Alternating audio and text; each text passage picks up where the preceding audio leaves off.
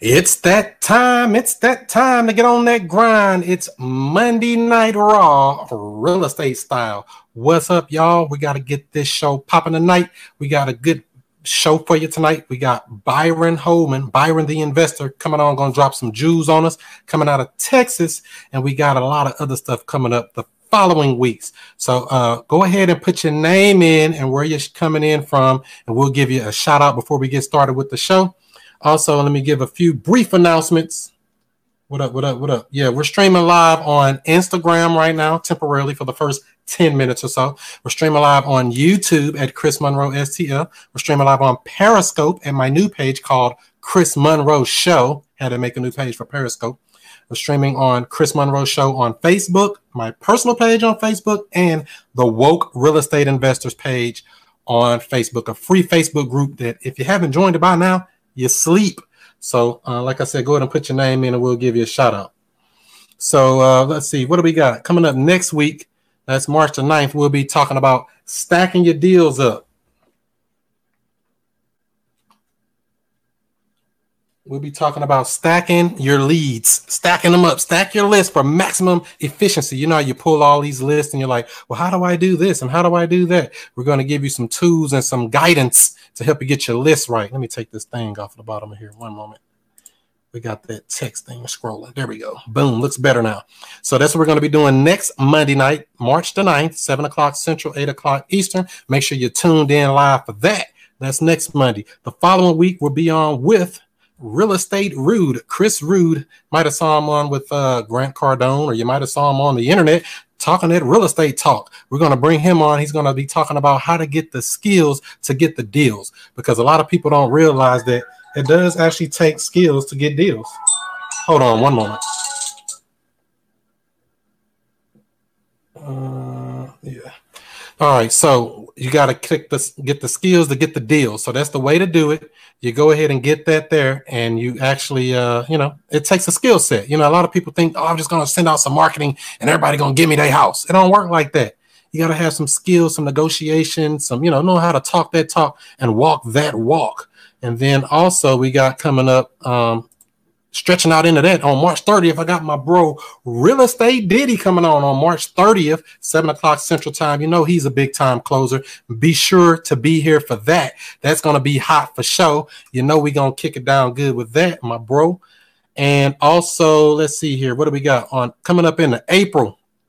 On April the 6th. You know how we've been going in on all of these different strategies, on all of these different ways to do deals and be advanced. We're going to break it back down to the basics, wholesaling houses for newbies. Uh, the leader of that group, Corey Nicole, is going to come on and, and help us out with getting some basics down. Because I know a lot of times I'm talking to people and they're like, man, it's way past my head. So make sure you're tuned in. If you're watching now on YouTube, bang that bell to know when we go live. We also do a lot of other videos live on Instagram. So if you haven't followed me on IG yet, you definitely sleep because I do my live seller calls right there where I'm talking to sellers, right there where we're negotiating deals live and full effect. And we do sometimes house walkthroughs or should I buy or say bye bye. I know a lot of you like that stuff when we put that out. So make sure you're tuned in for that. So we got some definitely some good stuff going. So you know what time it is? It's time, y'all, to get this thing popping.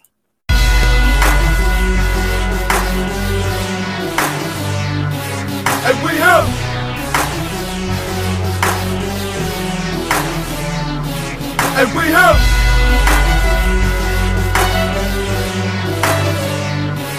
and we have Mr. I stay whoa, and Mr. I stay woke. What's happening? What's happening? What's happening? This is the student master teacher, Mr. I Stay Woke, Chris Monroe, and I'm right back at you with another real estate video. You know, we bringing in some heavy hitters, like I just said. So let's see who we got up in here first. I see we got uh let's see, Byron the investor in the green room on standby. What's up, Robert? He said he'll be watching. Let's see who else we got up in here. What's up? What's up? What's up? Giving me the eyeballs. That mean you woke or do that mean you're broke? Tell me something. Who is this here? Stay woke. What up, Rick? What up? What up? Big D in the building. I see you. I see you. What's up? What up, though? Chris Jackson making it happen down in Texas as well. Charlie Weber. Hey, hey, hey, howdy. Back to you. Let's see who else we got here. Trying to stay woke. Good evening. That's right. We got to stay woke, y'all. Get them papers padded up. Get them checks coming in. Let's see here. Ashley. What's up, Ashley? Good to see you down in Houston. She in Houston too. Look at that. All the Houston representatives coming in. What's up? Baton Rouge stepping in. What's up? What's up? What's up? Let's see. We got a lot of people in here. So, like I said, if y'all like this video, give it a thumbs up, give it a share, and uh, we'll get some more people up in here because we only almost got what 28 people. I know we can do better than that. What's up? Greetings from NYC, New York, big city of dreams. My man, what's up with the Nuggets? You know it, Milwaukee in the building. So, like I said, without further ado, I'm gonna bring in my brother from the South, Byron, the investor. Good. What up, What's good? What's good? Hey, hey. I'm happy to be on, man. Yeah, Happy yeah, man. I love that intro, man. By the way, Yeah, you got to get you fired up, get you motivated, make you you know, say, yeah, it's on. I got excited. I, I didn't even know what was going on. I was, I was ready to talk, man. I'm glad you muted my uh my uh my mic. So you finna be going live. You finna start spitting something. I was gonna turn up. I was gonna turn up right there on that beat. You know what I'm saying? Yeah, it was gonna happen. I know that's right. I know that's right. So for people who may not know, who may be under a rock, who is Byron the investor? Give a little background on who you are, bro. Man, Byron the investor. Byron the investor is um, a local investor out here in Houston, Texas. Uh, we primarily focus on the Houston and surrounding city uh, uh, areas. We have not started getting well. We do a couple virtual JV kind of deals every now and then, but for the most part, we are local to Houston. Um, we, uh, you know, we the thing is, and I don't even think we've tapped as much of the market as we possibly can. Even though a lot of people say that you can't do millions in one market, um, I I would disagree. Houston is a pretty big market, and uh, so we are doing some great things here in Houston. I do have a partner by the name of Brian Rigbu. Y'all may know him, House Bond Brian, and uh, yeah, you know, we just been trying to turn up out here in Houston, man. Um, now, in terms of my background, I am a nurse uh, by trade. Um, I still work maybe like one or two days a month, maybe three or four every now and then. Uh, but for the and I'm a uh, administrator there, so I do have a background in running stuff.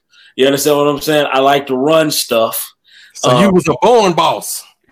You know what? I wasn't a born boss. I can't even take that credit because I had to learn to be a boss, and I didn't know all of the dynamic. Matter of fact, you know, making that transition from a wholesaler, right, um, and doing my own thing to to to being a boss was was kind of I ain't like that. For one, I didn't make as much money, you know, uh, as I initially did. Now that's another thing that we're gonna we, we need to probably touch on too. Uh, that transition phase, right? Uh, and then also I became I feel like now I've become more of a counselor slash coach slash motivational speaker slash uh problem fixer and psychiatrist All at the same time.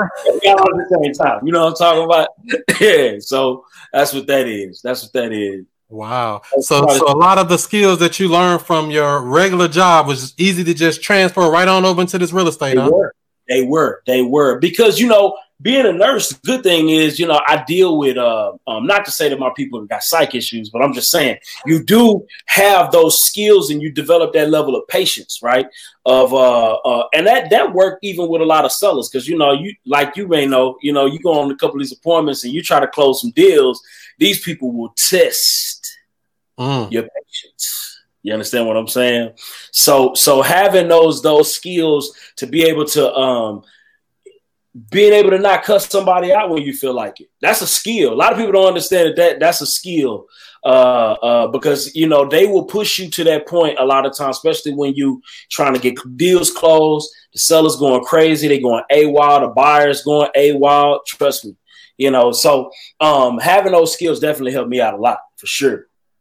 Today's broadcast is being brought to you by WokeSkipTracing.com. Look up phone numbers and email addresses with ease, with pricing as low as only 15 cents per match, not per search, per match. If there's no number or email address, you don't pay. Get accurate data in just minutes. WokeSkipTracing.com. That's WokeSkipTracing.com. How long have you been uh, doing wholesaling and or real estate now? Man, I've been in I've been in wholesaling going on two, like two and a half years, about two years, man. So you still a baby? I'm a baby. I'm a baby. I'm not a baby to business though.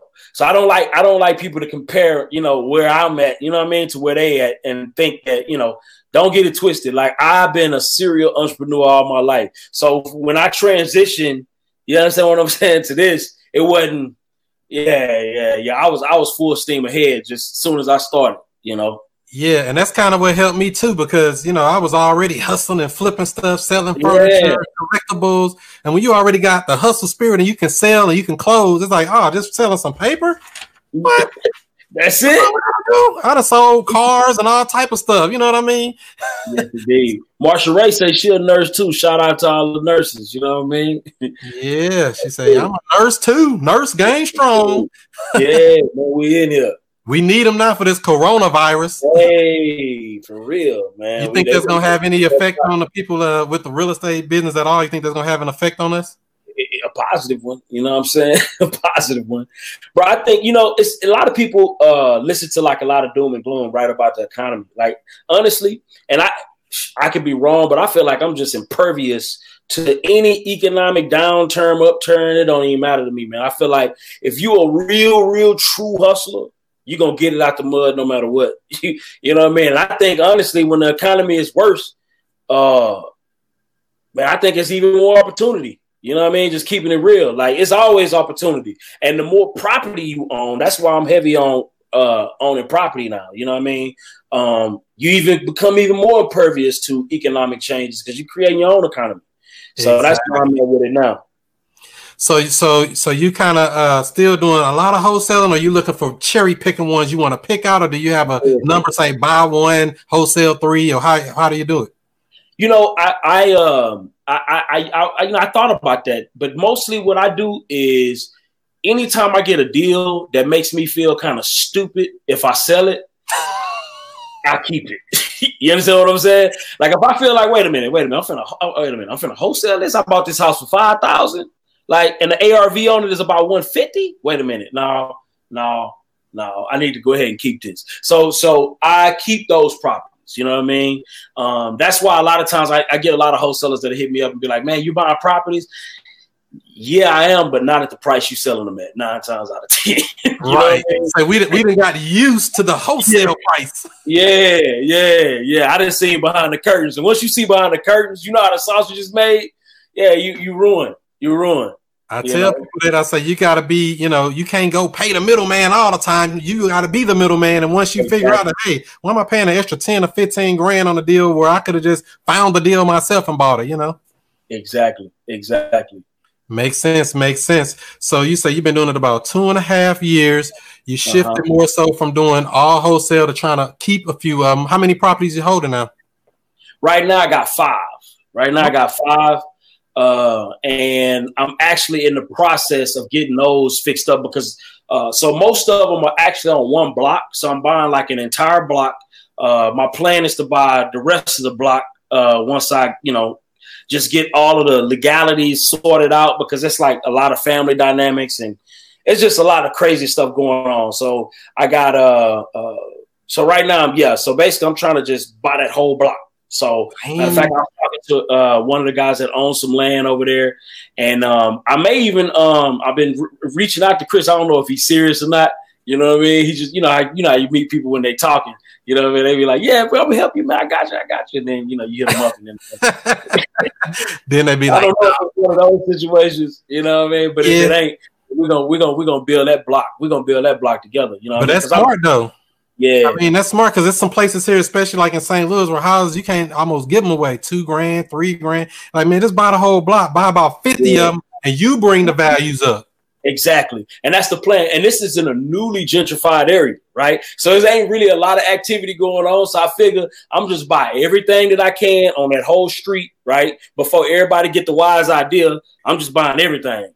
And then what I'm gonna do after that is I'm gonna start building, but at that point, I'm gonna own everything. So it's like, you can't just go jump d- jump the prices way up on me like that. You know what I mean? Because I'm so you gen- gentrifying it yourself. I'm gentrifying. Yeah, exactly. Exactly.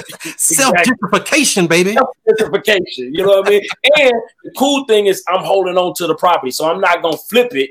You understand what I'm saying? I'm not gonna take it from from from us and then go throw it to somebody else. You understand what I'm saying? I'm, I'm gonna keep it right here with me. You know what I mean? Right. So, that's smart. Yeah. That's smart. That's smart. So that's that's the good thing to you know start trying to hold on to property because I don't want to wholesale nothing no more. Almost that's bad. I, I mean, I be looking like how can I stay in the deal?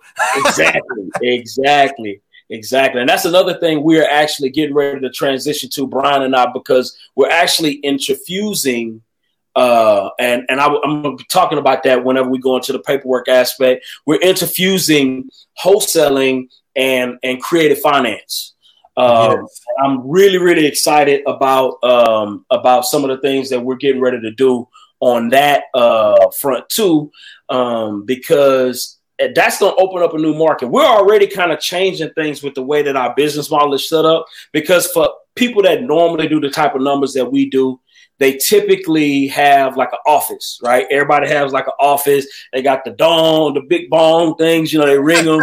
you know what I mean? And, and exactly. So, so my thing was, you know, it was like, do I really want to leave a job to go create another one?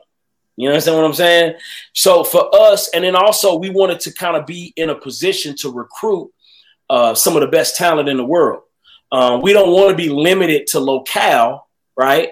Um, when it comes to recruiting talent. So that's why we're not going to have an office. We, we, we're, we're against that. We're going to keep, we're going to find some of the best, absolute best talent in the world. And we're going to create some of the most robust systems, right? Because that's the thing. Like when you have less monitoring, right, you have to increase your, your, your systems uh, in order to um, control things right speak. You know what i mean? So what we've developed we've focused mostly on creating extremely robust systems uh, and then also but at the same time allowing people to have the maximum amount of time freedom. Therefore i can be on vacation in bali right and still close 100 150 in a month.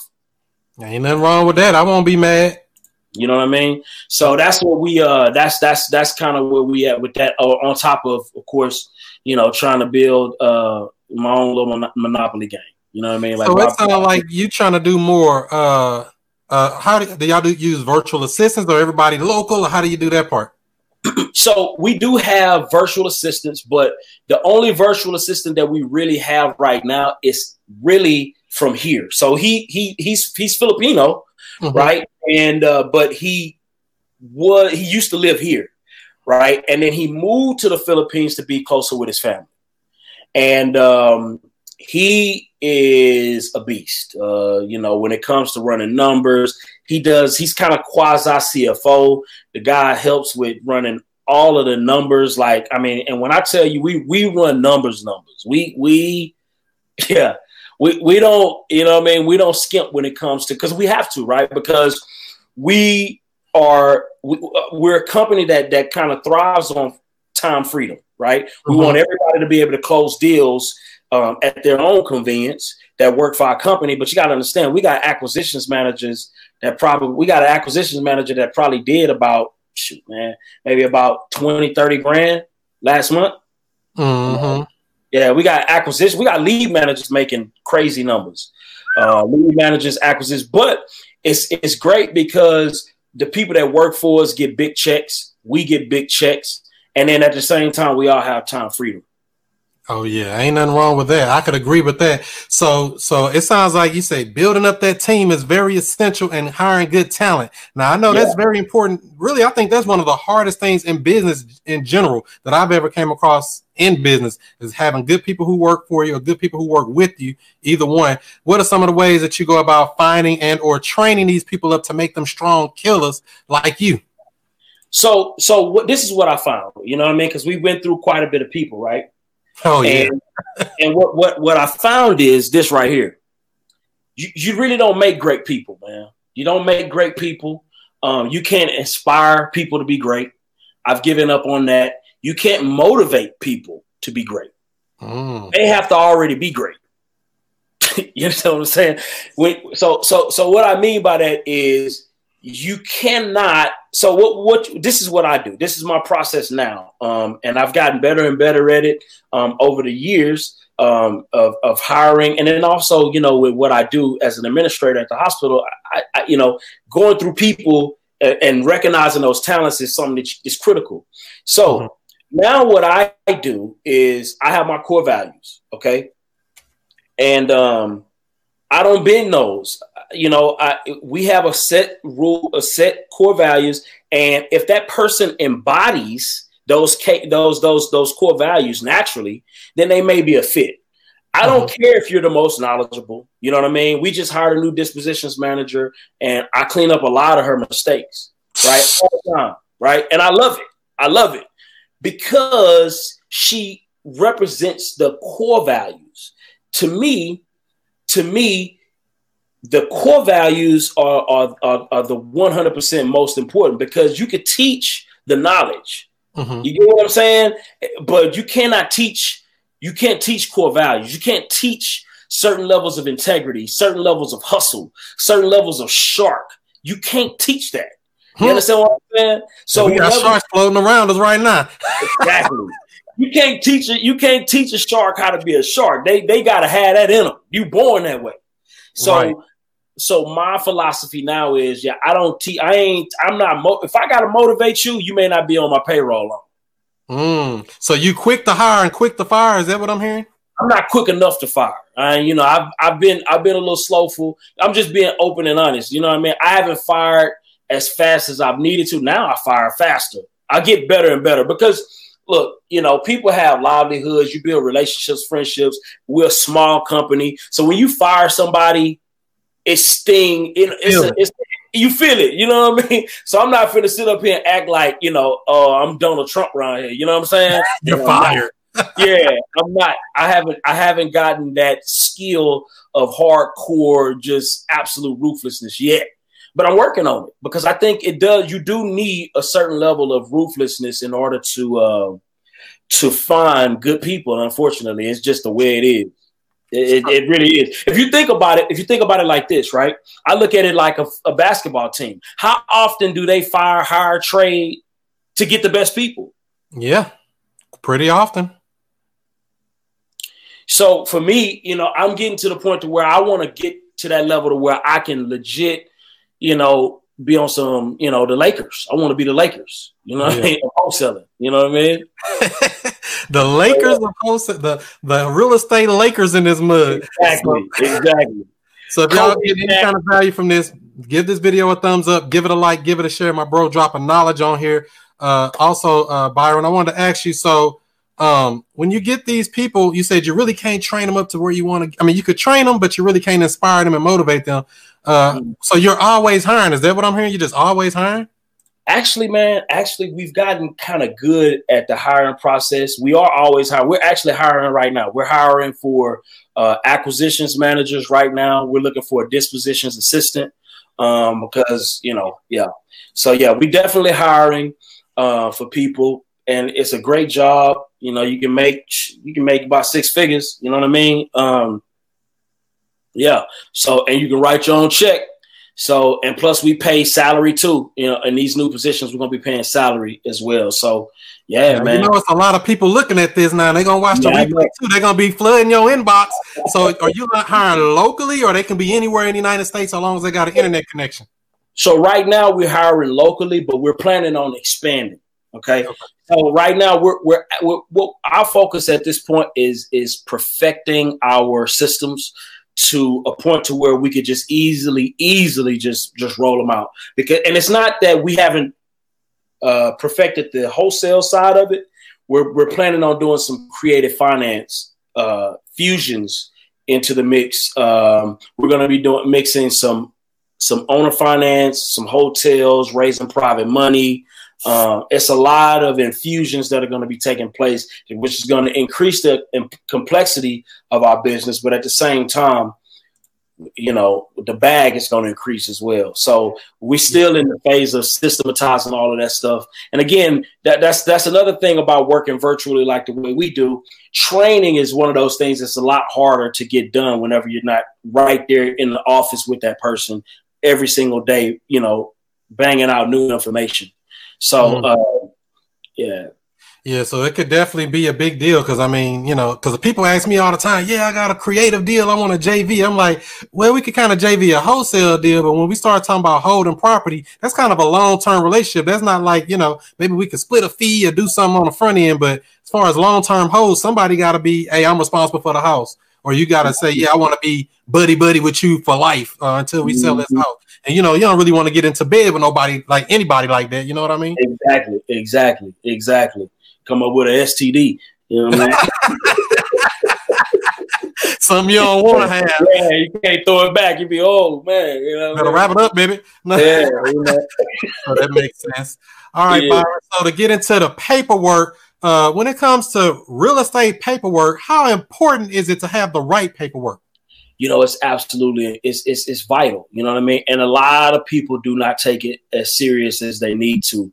Um, and that's what I'm finding. The good thing is that I do get a chance to JV with a lot of people um, because you know we you know we, we out here we out here out here. So and I find so many flawed things on paperwork, and I know that a lot of people have taught, "Hey, just get in there, just do it; it'll work itself out." But no, no, you don't want to just do anything because what's happening is all of those little mistakes eventually they catch up with you, and then it tarnishes the whole brand of what we do, right? And I don't want to be put in a situation where the government has to come and regulate mm. what we're doing I want the I want the government out of our business as much as possible.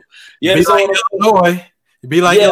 say you can't wholesale, but one year, one deal every twelve months or some old crap. And that's what I'm saying. And that's what happens when the paperwork ain't right or when the business structure ain't right. All of those kind of things start to happen. People get misused and abused, and it, it, it just goes wrong. So, so for me, paperwork, you know, that's why right now I, on my website, I, I, you know, I do a lot of giveaways. You know what I mean? I give away a lot of paperwork that we that we use, right? That I know is 100 percent legit, and it's not gonna get you in trouble. Matter of fact, it's probably gonna save you um, um, a lot of headache. You know what I mean? Because our our paperwork is time tested, right? It's not uh, just it's not just a lawyer drafted up some stuff that may work for this situation or may work according to his philosophy. No, this paperwork works according to problems that we've dealt with. Exactly. You understand what I'm talking about? It's so you different. have to address something before it happens. Exactly. Or I got stung extra hard because I didn't do this right. So now this fixes that. Mm. You know what I'm saying? So so it's critical uh, that you know, of course that you get the right paperwork or, or have a real real uh, uh, uh, understanding of what you actually getting people to agree to and what you agreeing to. A lot of people don't even know what they're agreeing themselves to. you right about that. Just sign anything oh, like yeah. I wouldn't sign a Daffy Duck on that. yeah, you know what I'm saying? Yeah. You know? Yeah. So, is there any particular document that you feel is more important than others, or they all have equal weight? What do you feel about that? What's that?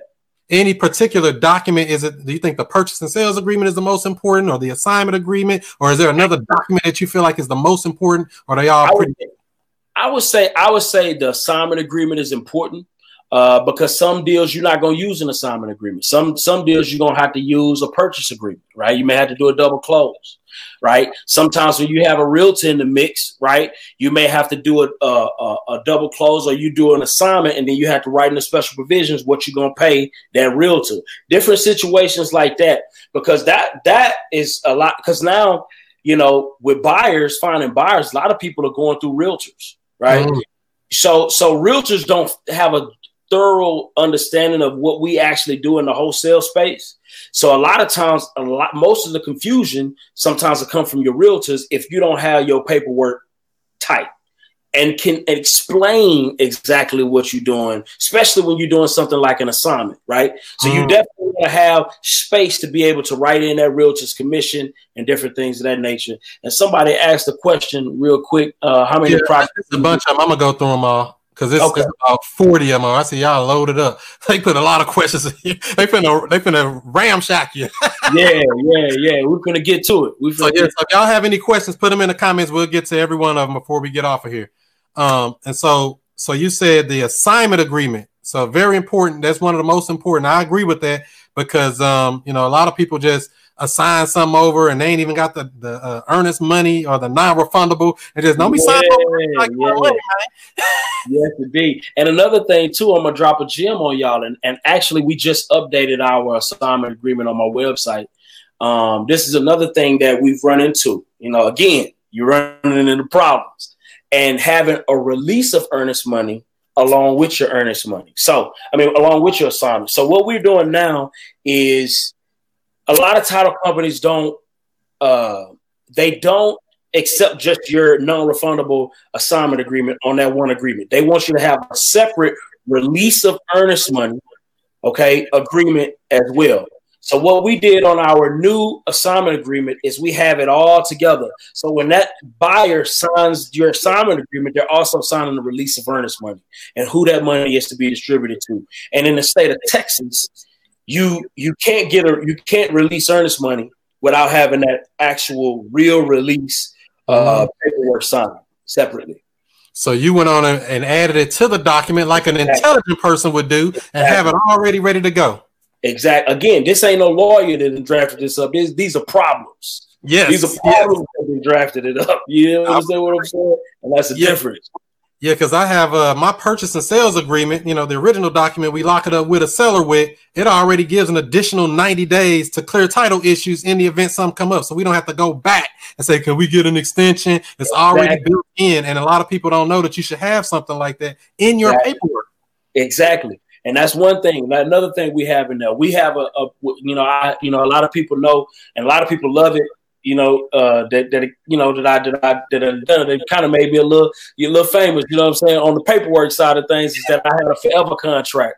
Uh, our purchase agreement ha- it is is essentially um, forever. You know, I mean, we're gonna be in this thing like a marriage, um, in the sense that if if it is some some title work that comes up, you protect it.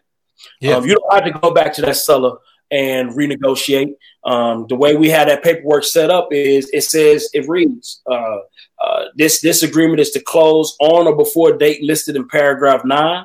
If the if it doesn't close or if there's some title issues that come up, um, um, you know that prevents us from closing, and we're going to close 30 days after all title work is complete. Title. Wait a minute. Uh, after all title Title work is complete. That's the key word. Yes, indeed. And that that right there, listen, that has saved so many deals. How do I find that out? Because I've been burned on that. Listen to this. Imagine this. Imagine this. You go and you lock up a deal, right? You go to that seller's appointment, right? And that seller is super excited. They're like, man, you're gonna buy my house for twenty thousand dollars? You're gonna give me twenty thousand dollars, right? And they super excited. You leave the ARV on this thing is like 150. You know you're gonna be able to sign that joint for like 50. You're gonna make like 30 grand, right? And then come to find out the seller hits you back like a two week later, or when you send it to the title, they tell you, well, you know, what's called don't own this property uh, by itself. He got like eight other siblings. Now you you you, you gotta now the, the one that you've been talking to the whole time, he can't even sell you the property. You get what I'm saying? So- Uh, and, and, and, and your and your contract you, you only for 30 days or however long it is, right? And then now yo how long is it gonna take to clear that title? You man, with that many siblings, it could take you six months to just just to get all of the, the title work complete. And now one of might say, you know what? I don't think I want to sell. I don't like price with of the house. That sounds like a scam. We just got one like that said, I don't want nothing to do with the house, and I ain't signing nothing. I ain't signing. Done So deal. what you do with that? You know what I'm saying? What I'm saying? And you ain't got but 30 days, and you and and, and nobody re- re- ready to agree. So what happens is is when you have your paperwork together again, when you have your paperwork together and it's robust, you don't have to deal with that because now you got a forever contract. You got a buyer and forever contract, and you good. You know what I mean? And then you're gonna and then you're gonna be smart in a situation like that, and you're gonna get you a memorandum too.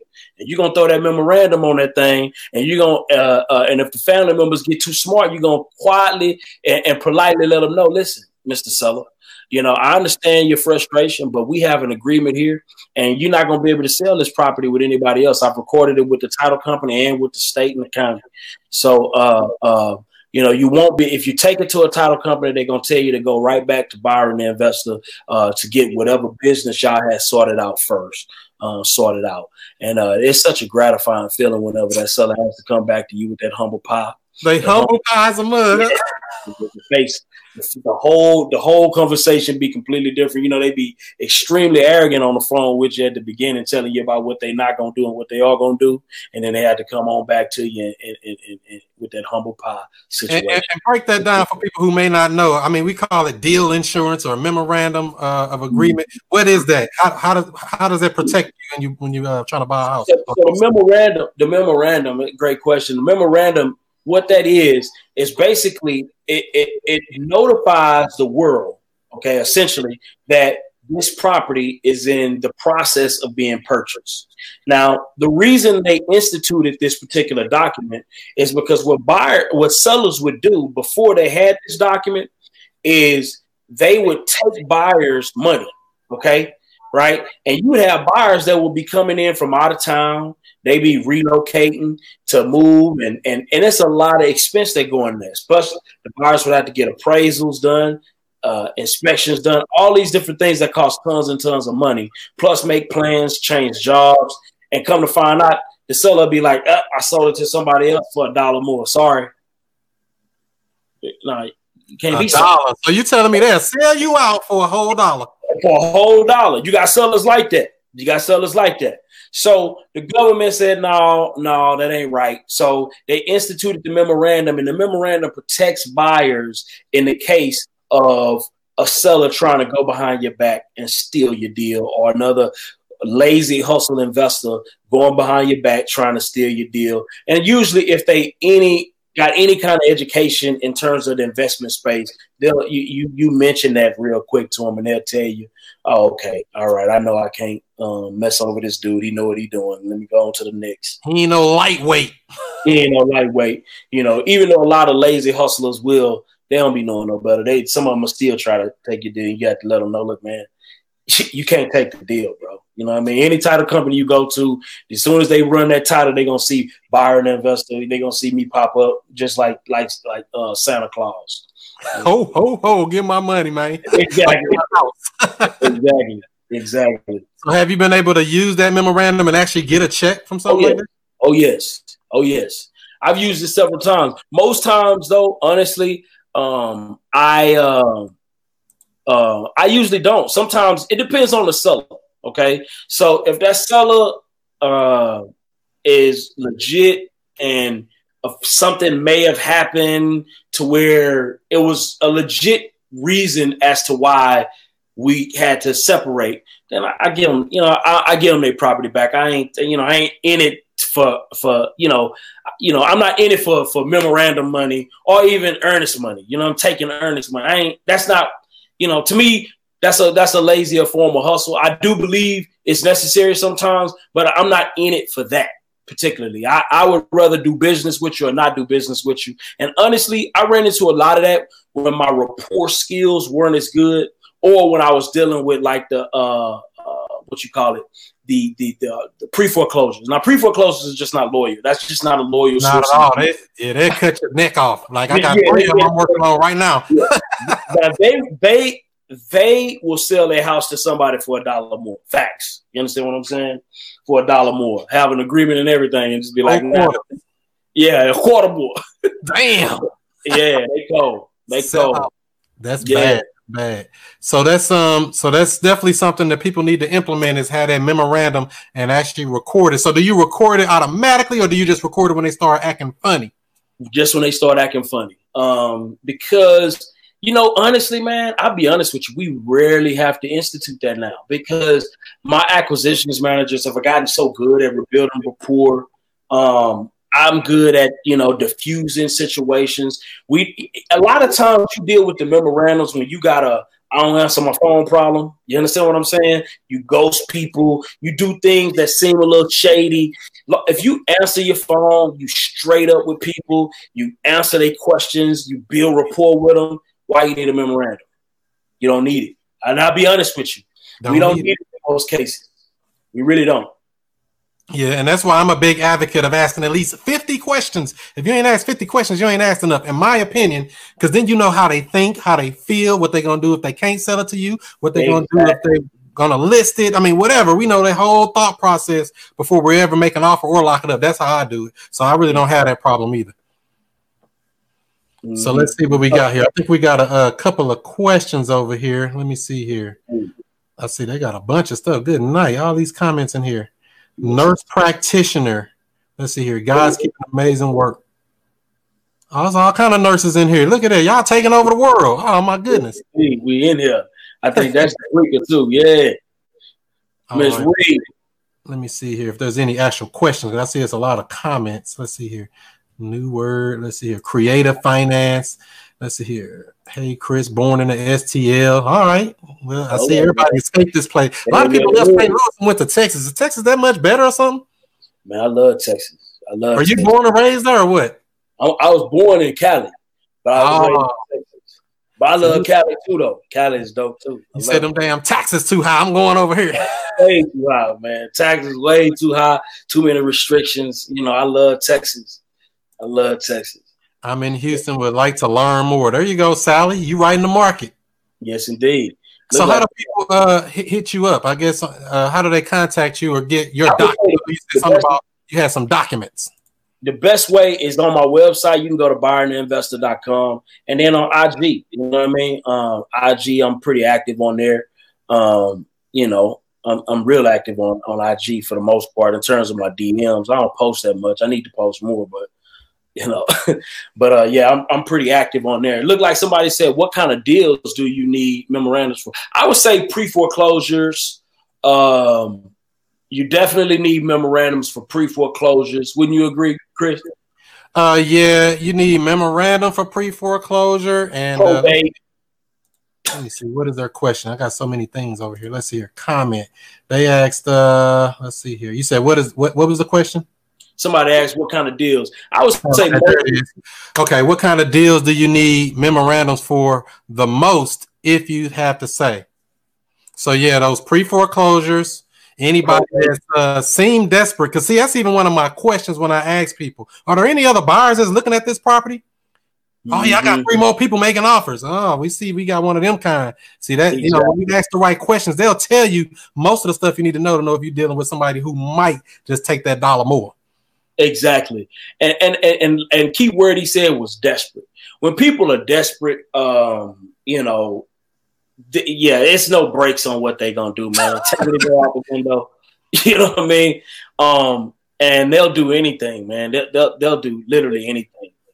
Yeah, they'll go on a heartbeat. Yeah, those pre foreclosures and anybody, you know, sometimes it depends on how they found me. So I know if somebody found me off the website, I'm on high alert. You got to hit them back quick, lock them up yeah. quick, do everything quick because they when they go on that Google, they gonna hit all five websites, and we on the top page. I think we number seven out of St. Louis. Hey, we moving up on the first page, but uh, some people up there before me, and you know they probably hit all them before they got to me, and somebody probably gonna come in and try to knock up a deal and do something out. So that now, if they call in on a bandit sign, chances are I don't really have too many competition, too much competition on those.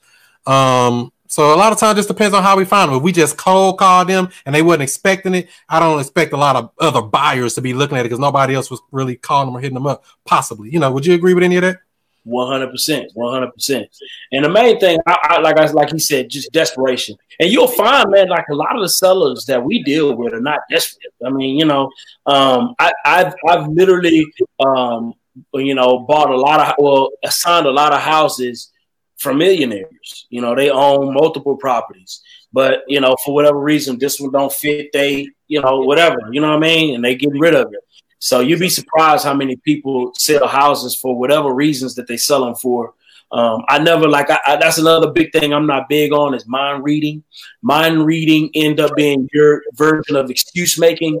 Um, so I don't get into the mind reading and I don't try to understand everything why people do what they do. Look, man, just get the deal done and stop telling me what that seller ain't gonna go for. I just know it. They ain't gonna go for this. You don't know. You don't, you don't know. know what they gonna do. They still blow me away. Yeah.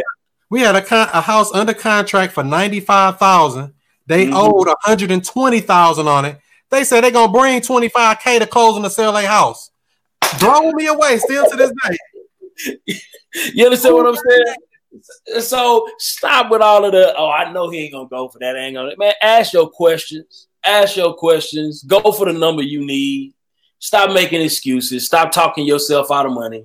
All of that, man. Just just go and get the deals done. Straight up. Simple as that. They say, uh, okay, Robert says over here, how much is that new contract on your site on ByronTheInvestor.com? Uh, all of them are cheap, man. They, I think it's maybe about 20, 20 some dollars or something like that. Oh. Yeah. I'm gonna go buy one of them. That's cheap enough for me. Yeah, yeah, yeah. I don't, you know, I'm, I'm trying to help people, man. But at the same time, you know, I got to make that make it make sense, you know, to some degree, make it pay right, for itself. Right. Makes sense. Makes sense. Houston is where it's at. All right. Uh, Rachel Barrett out in uh, California says, "Can you talk a little bit about owner financing?" Sure. Can you tell me a little bit more about what you need uh, uh, help on?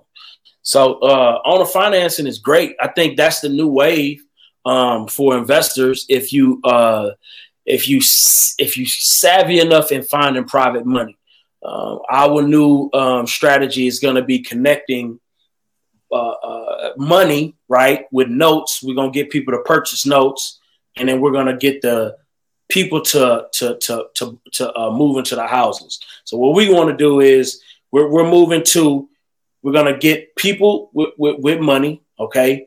Um, whether that be a 401k, people just sitting on all kind of money. Um, and anybody that want to make 9% on their money, um, you know, and back it by real dirt and, and, and wood and, and bricks, right? And then we're gonna connect those people and with with home with with home buyers that want to live in properties. And um, I believe we're gonna make millions and millions upon dollars. Um, and uh, and that that market is just completely untapped. Nobody even know about it. I mean, have you even heard of that before? they don't even know the serious. I probably Brian probably gonna shoot me all the way from Europe. He in Europe right now. He can probably shoot me all the way from Europe just for for sharing that information. For mentioning it. Yeah. yeah. Yeah, because we got uh what 68 people watching live right now. If you haven't given this video a thumbs up, a like, or a share, what you waiting on? Give it a thumbs up, tap that screen, do something mean. So I know you just mentioned 401k. I know a lot of those people who uh, probably should have jumped out before this coronavirus stuff hit and now they lost all that money. They should have put it in that real estate. yes, indeed. Yes, indeed. jumped in, but they messed up there. Let's see here. Raheem say, I'll be in Houston at the end of March. Let's grab a beer and talk real estate if you have time. Let's do it, man. You know, you got an event or something coming up in March. Matter of fact, something. yeah, couple- we got an event coming up uh, March the 12th. Man, show up. It's gonna be at the Bria. Uh, we also got another event that we doing with uh, Real Estate Diddy and um, uh, Real Estate Subtlety um, Keith and Lenny um, in April. That's gonna be crazy. Um, it's gonna be like a mastermind slash meetup in April. Um, I think that's going to be very valuable. You know, they're going to be in Houston too. Yeah, they coming to Houston, man. Um, and then Brian got a little housewarming party. Uh, we're gonna be doing, you know, for the new house he just got. So Keith and Lenny them coming down for that. We're gonna throw an event um, at the same time. So that's gonna be super dope. Y'all got all the fun down in Houston, man. Yeah, I gotta man. come on down yeah. to Texas. I gotta come visit more often. you gotta come, man. All right, so let's see here. Somebody over here on Facebook asked, What's what are some quick questions you or your VA to ask to build rapport? Ooh, it's a good one. I love this one. See, the first question, the first and most important question. Hey, Mr. Seller, I was wondering, can you tell me a little bit of the reason why you looking to sell this property and how can I help you do that? That's mm. a powerful question because understanding why they want to sell. And then another question, excuse me, Mr. Seller, you know, um, it looks like this is a pretty nice property. You know, I was wondering why is it a reason why you haven't listed this with a realtor? Mm. You understand what I'm saying? Hey, Mr. Seller, um, uh, I mean, I, I would love to uh, uh, take this property on. You know what I mean? But uh, tell me this though. Uh, what what what can you tell me? How, when was the last time you done uh, redone the, the kitchen in, in, this property? When was the last time you did the roof? Um, you know, questions like that. And and I just I honestly I ask a bunch of questions. I don't really do too much talking. I don't you know i'm asking critical questions uh, to find out and, and then and then after I, after i get those house questions out the way i'm asking personal questions you know um, i'm wanting to know about the family i want to know um, you know so oh so you so you got to uh, so you saying your husband just like oh okay so so so why is it a reason was it was did, did you and your husband split up as a result of the house or was it you know what was going on with that? You so know, you dig for some pain and feel like. All the pain. I'm going for every every pain point I possibly can find. Because once I gather that pain, I'm gonna structure my deal using the same things that I learned from the pain, and that's how I'm gonna ask my offer. I'm gonna say, "Well, Mr. Seller, you told me that you uh you um you just recently went through a divorce, and you're saying your your your um your, your husband or your wife has been giving you all kind of problems with this house. That's the reason why you haven't listed it with a realtor. Is that correct?" You know what I mean? Oh, okay. So, so the reason why you haven't listed it with a realtor is because of this, and and you said that you were looking to get this. So, tell me this, Mister Seller, is it a reason why you haven't just gotten the money and uh, you know fixed this house up yourself? You know, I mean, what's the reason? I'm tell you all the reasons why they can't do this other stuff and bring them closer to you. Exactly. And then I just regurgitate everything that they said. Now, let me tell you the power of regurgitation when you regurgitate everything that person said, that person loves you because they feel like you have actually listened to them. Most people, most people, um, from a psychological standpoint, I think honestly, when I go on appointments, they probably appreciate the fact that somebody has intimately listened to them, intimately put them first and their needs and issues first, um, more than they care about the price I'm getting on that house in a lot of cases. Now, sometimes, sometimes people care about the numbers, but I can tell you right now, nine times out of 10, when you put people first and you give people a platform to spew all of their problems, all of their issues onto you, and you you intimately soak that stuff in and and and, and not judge them, um, it, it just does. It, it's so powerful in, in, in sales. I, have never seen anything more powerful than that honestly. So I heard a saying come out to say rapport bought more houses than cash ever will, or something like that. It ever will, ever will. That's a fact. That is an absolute fact. So it's so important to build rapport, ask good questions, let them talk. The more they talk, the more they're going to trust you, the more they're going to know you, the more they're going to feel like they know you, and they're going to trust you. And then, you know, sometimes it ain't always about the money. We may be thinking, oh, it's all the money, man. They ain't going to do it. You don't know what these people thinking.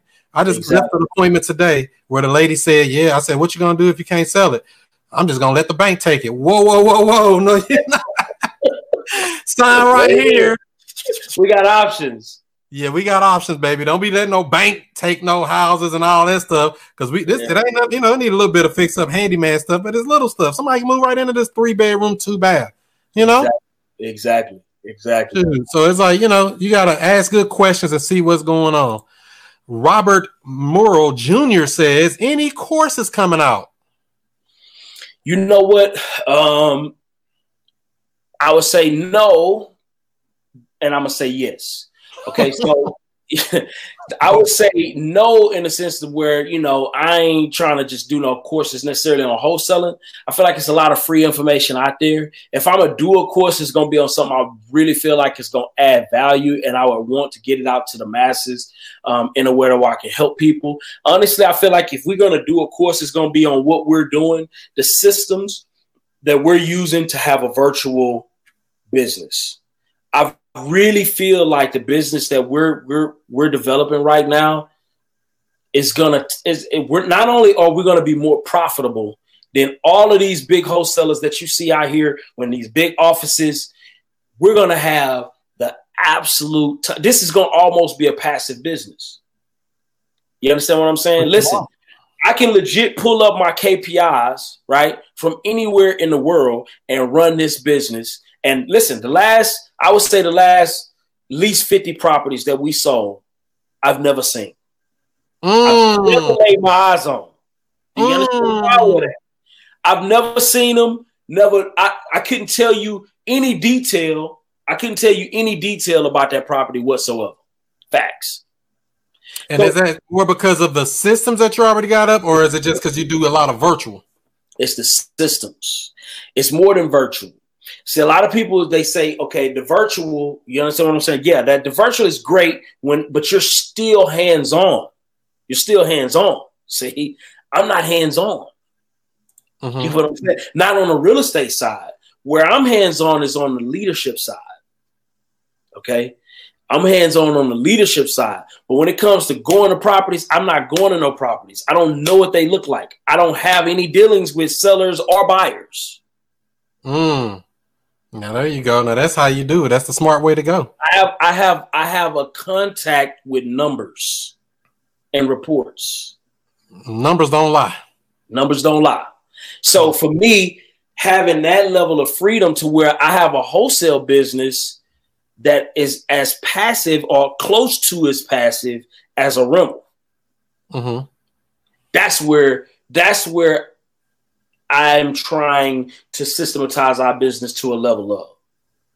That makes sense. That makes total sense. I mean, the systems make everything. So that's kind of what I did coming into the game. I knew right out the gate. Gate. I want good phone systems. I want good website. You know, I want good basic things to keep the deals flowing. I don't just want to get in as a side hustle. I've been hustling all my life.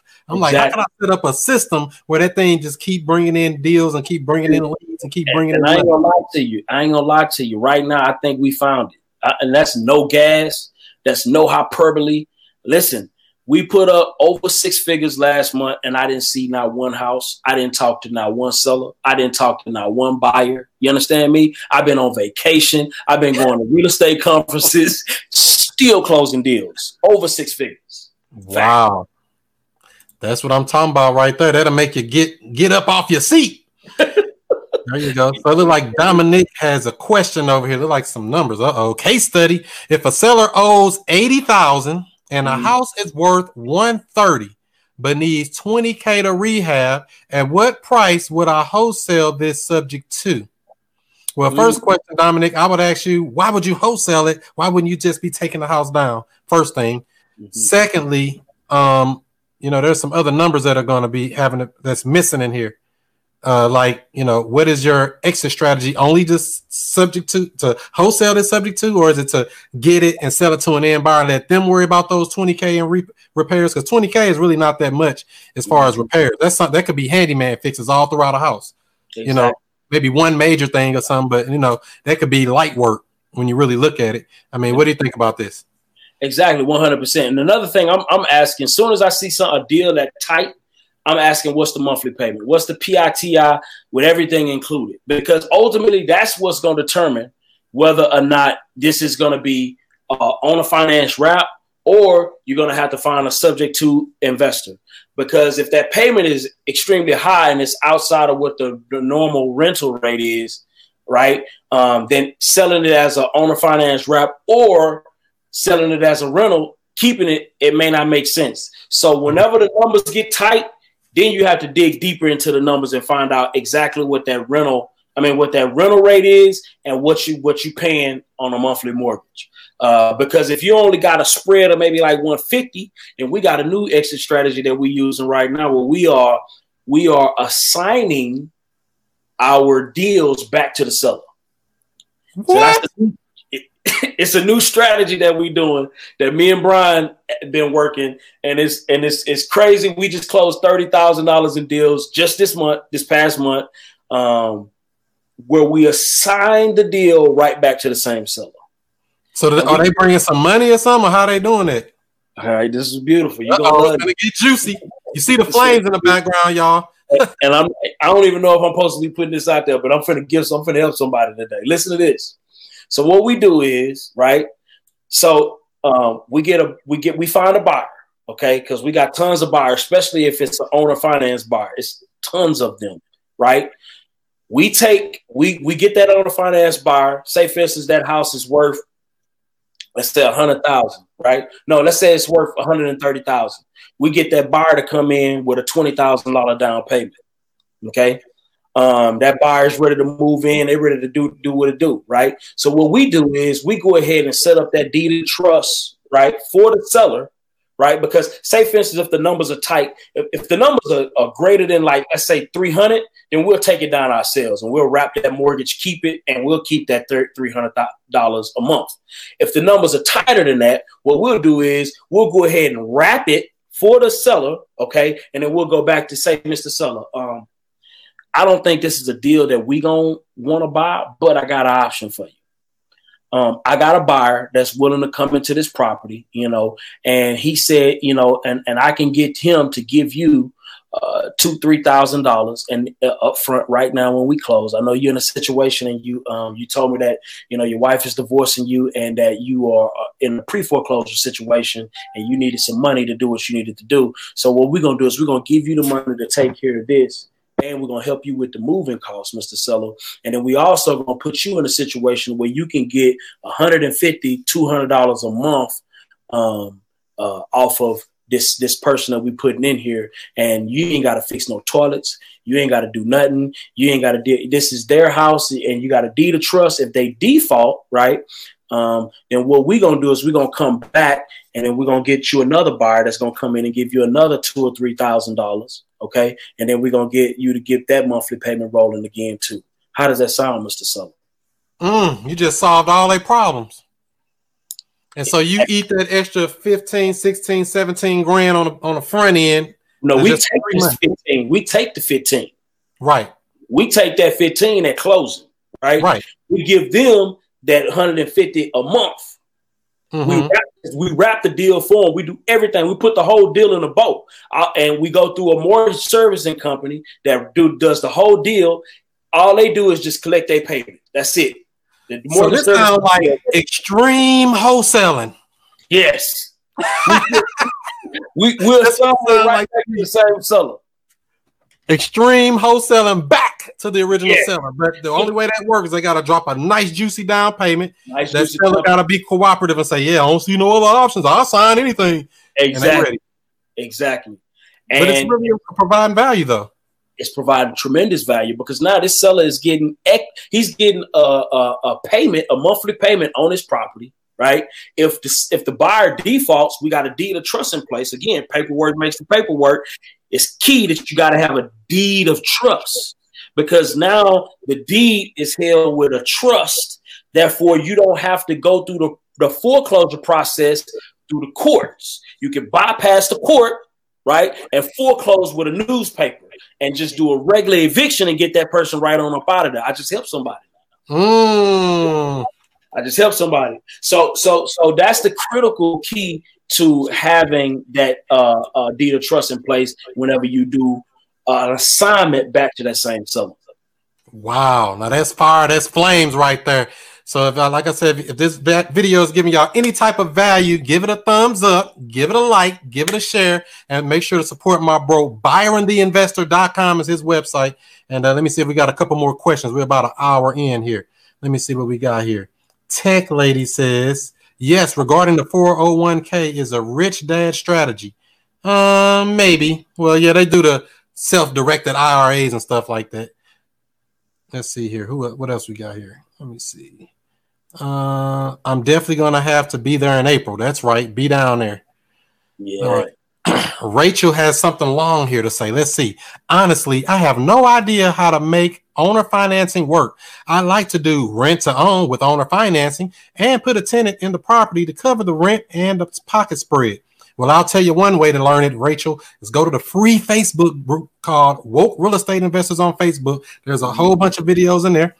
Go to wokerealestate.com above my head there. About 120 free videos on there, free playlist, learn it all. Check out my brother ByronTheInvestor.com. I'm sure you got some content on there, right? Oh, yeah. Yes. Oh, yeah. Anything else does she need to do? And some more. Uh, I would say do it. So, so for me, when it comes to owner finance investing, you got to be careful with what you want. Um, I would. Um, this is the thing. So, so this you got two strategies with owner finance, right? One is you want to you want to be a landlord. Okay, that's a strategy. Now, me personally, I'm gonna tell you, like the only time I'm gonna be a landlord is when I'm in a non-appreciating market. So what I mean by that, if I'm in an area where I don't think the value of the property is going to be increasing no more than seven to ten percent, right? Then um, that's an owner finance market where I don't want to rent the property. I want you to own the property and just pay me a, a, a, a you know a spread for, from a, um, owner finance wrap. Okay, a cre- creative finance deal. Now, if it's an area like the ones that I'm buying in the middle of uh, in the middle of Houston, close to downtown, where it's rapidly gentrifying, then I'm gonna rent those properties. Okay, so two different things. So, so, so, and you have to ask yourself, what, what, what, what is more important to you? Do you want to own? Do you want to keep the property for appreciation, or do you want to just uh, uh, sell the property on a, on a finance route and just collect the uh, the, the uh, passive income from it. So that's that's critical to know. So you got to know your way out before you even get in the deal. Exactly. Exactly. Get that exit strategy down. Makes sense. Makes sense. So let me see here. Um, who else we got here? A bunch more questions here. What's up, T- Terry Garrett? Now that's some gems right there. What up, bro? Out in California too. So you got them worldwide tuning in. My phone smoking, Byron dropping bombs. That's right, John Lewis. yes, indeed. All right. Let's see here. That's the goal right there. Yep, that passive cash flow. Byron, how many people were you leading by yourself, if any, before you partnered up? So I had I had a full team uh, before Brian um, came on.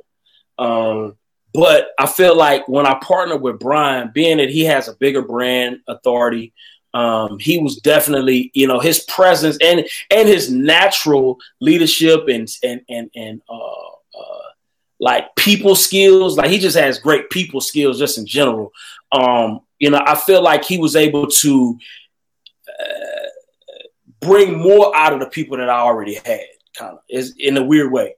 Um, so where I struggled uh, when I started with, you know, expanding is um, I'm a numbers guy. I'm I'm more of a uh, systems guy. Like that's where I I thrive um, uh, mostly.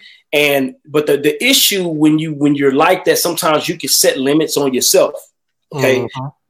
Oddly enough, it's like when you when you heavy on numbers, you're you're a factual driven person. So sometimes that limits you if, if, that makes sense, because you're looking at it like, okay, I've done the numbers, this makes sense, so why should I do this? Well, when you have somebody like a Brian who's not necessarily as much into the systems and and got to make sense on the numbers, they just come in and just say something crazy, and you be like, you try to make the systems fit the crazy thing that they just said. You understand what I'm saying? So it was like it was almost like he brought in more of a radical approach when it came to the marketing um, um, his ideas were a lot more radical than mine were, a lot more uh, aggressive than mine was. It expanded your mind a little. It expanded my mind, and whenever that that happened, man, it, we just saw you know crazy growth, crazy growth. You know, I was doing good. You know, I was doing good by myself. You know what I mean? But whenever we partnered, and he was doing good, the problem he was lacking was in the systems, in the numbers, in the details, and you know. Um, so when we connected, it was just like okay, something just happened here. Something really just happened. You know what I mean? Automatic claims. yeah, yeah, yeah. And so how important, how, how, important is that to actually partner up? Do you think people should just really just be no. a loner, or should they be seeking out good partners, even if they're in no. another market or if they're in the same market? What do you think about Ooh. that? Mm. I'm I'm actually against partners. I'm against partners. Brian is against partners. I'm absolutely against partners because I truly believe most partnerships that people get into are comfort partnerships. Okay? Mm. And to me, if you get into a comfort partnership, uh, you're almost you're just defeating your own because what's going to happen is one person is going to just take the energy from the other person and they're going to lean on the other person and it's really not going to be a partnership it's going to be a i'm doing all of the work and this other person is just here for the ride. And mm. they give me emotional support from time to time. They give me, uh, I, I don't have to feel like I'm by myself. That ain't the reason you want a partner. You want a partner that's going to add real tangible value, or it's no need to be in a partnership. Okay. Um, and I look at like Brian, whenever I partner with Brian, he brought something, right? Not not something I created in my mind. A lot of times I see people all the time, they create these things. They be like, uh, yeah, I needed him because you know he got this style and that style. But bro, what did he bring to the business? You understand what I'm saying? What did he bring to the business in real tangible? You know what I mean? I don't know, but I hope that made sense. I hope that made total sense. So more so, it sounded like you were the analytical person, and he was more, yeah. uh, I guess, a people person. Yes, yes. And you yes. need all of that to make this business work. Exactly, exactly. And I was anti-partner he was anti-partner. Like we was like we was friends for like a long time. We never even thought about it until we started looking at each other's business models, some of the mistakes he was making, some of the mistakes I was making, and then we was just like, you know what, this makes sense to do this because you have some of the problems that I. So you have problems that I can fix naturally, and you have, and I have problems that you can fix naturally. So without stressing about it or nothing. Exactly. And so now me and Brian have a very low maintenance relationship because we're not in each other's way. You understand what I'm saying? And I think uh, that is the only time you you should partner. And I'm I'm I'm I'm I'm naturally just against partnerships. I don't I think that's just whack. Like I think so you nah. against it. You don't even want to get into it. I don't want no partners. Hell no. yeah, yeah. I think it's whack, man. I think you could do it yourself unless you can't. You understand what I'm saying? or or or it's a reason that you can see growth, right? Mm. So so so I'm a partner with you if I see a reason for me to grow. That's it. Not you know just I mean? emotional support and all. I yeah, just all that. All yeah, yeah. We homies. We been homies. Nah, bro. Like, you better get this business right because this is life changing exactly. stuff right here. Exactly. Okay. Uh, Robert has another question. How are you figuring out repairs? Folks in the DFW are not trusting repair estimates. We don't. We don't for that same reason. So, okay, so this is the, the, the deal. And we, matter of fact, we had a big argument. Uh, it was it was kind of an argument between our dispo and our uh, and our acquisitions manager. She had time today. She she had time. so so so um um here's the deal. Buyers don't trust you. They don't trust your ARV. They don't trust your repairs. They don't trust nothing that you say. Okay. So what we do is we have we're, we're starting a transition to putting the things that are advantageous to us only. And we limit what we put because they're not going to trust our numbers. They're not any re- real buyer that really buys properties, not the looky loos. Because you can't, you got to you, see, listen, that's another thing. Looky loos going to stress you out about the ARV, the real repairs, the the all that old goofy shit. Tell them go do your own damn research. Real buyers are gonna say how much how much is it? How much you selling it for? Uh, they gonna say when can I go and see the property? They gonna do all of their own numbers. Can I get my contract? They don't care what you got on that piece of paper. You understand what I'm saying? Because they're not basing it on that. A lot of times when you find yourself having to explain what your repair budget is against somebody else's, you ain't de- you either not dealing with a real buyer or you wasting your time. Or you're um, dealing with a yeah a wholesaler trying to wholesale your deal. exactly. You know they come out the woodwork, but I'll be like, exactly. man, you talking like a wholesale. I say, how soon can you close? Oh, I'm closing exactly. 30 or 45 days. Man, you talking wholesale talk. Get off my phone.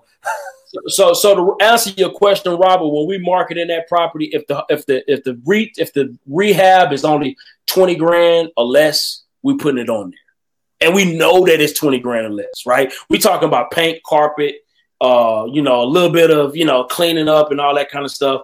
You know, that's that's that's that's the rehab budget we putting on there. When you talking about full guts, we ain't putting nothing on there. We ain't putting that on there because it's not it's not gonna help us sell the property. And and, and and once you go over a certain amount, everybody's idea as to what they want to invest in a property is going to be different. It's just like right now. I'm buying a property um, right now, um, and um, I'm in the process of rehabbing it. I'm gonna probably spend 80 grand on it. Do I need mm. to spend 80 grand on it? Nah, mm. I don't need to, right? But I'm I'm spending 80 grand because it's a rental property that I want to keep for a long time, and the things that I'm putting into the property are gonna protect it from a lot of wear and tear. Okay. So my exit strategy for spending that 80 grand when I really can spend maybe about 50, right, is worth it for me. So if you put that on your paperwork, am I really going to be looking at the fact that you got 50 or 40 grand on that? Nah. You understand mm-hmm. what I'm saying? So once you get over a certain amount, leave it off. Or if you uh say for instance your ARV, you know what I mean? Maybe your ARV is not advantageous to the sale. Just put your price. Don't put the ARV. You understand what I'm saying? That's what we do. Yeah, and that's how we kind of do it too. I take a bunch of pictures, a walkthrough video of the property, and we might say known repairs, needs an air conditioner, needs this. These are the known repairs. Anything outside of that, that's up to you to go find out. These are the known repairs. I don't put no numbers on repair amounts. No more. I stopped doing that a while back. Ain't no reason to, because everybody got a different price. Some people get stuff for free. Exactly. Free labor. They got sons. My son, them, they do floors and they do it for free, man. I'm like, well, I can't give you no estimate on that. You're getting it done for free. Exactly. And you got the wood already or whatever, you know. So I don't even get them numbers. So that's a good question, Robert. Let's see here. Um, Jarvis wants to know what systems you guys using, if you don't mind sharing. I do mind sharing. I do. exactly. All of them. I do, Jarvis. But uh, you know what? Okay, so the systems that we use, and honestly, um, being that, like I said, being that we are a more of a virtual style. I hate to say virtual because when I say virtual, people automatically assume that we're talking about what when you hear people saying virtual, we're not doing. It's not the same. It's not the same. So because we don't have an office and everybody in our business has absolute time freedom, we have to be extremely stringent on things like our KPIs uh, we're tracking com- performance from each individual person in our company, so we know exactly what their conversion rate is, right? So what we want to know is like this: our acquisitions managers they need to be converting at twelve percent or higher. Okay, so if they're getting hundred leads, right? 12% of them need to become contracts, right? And then we also know that if they getting 12 contracts, then 60, 63% of those need to, from our disposition side need to close, right?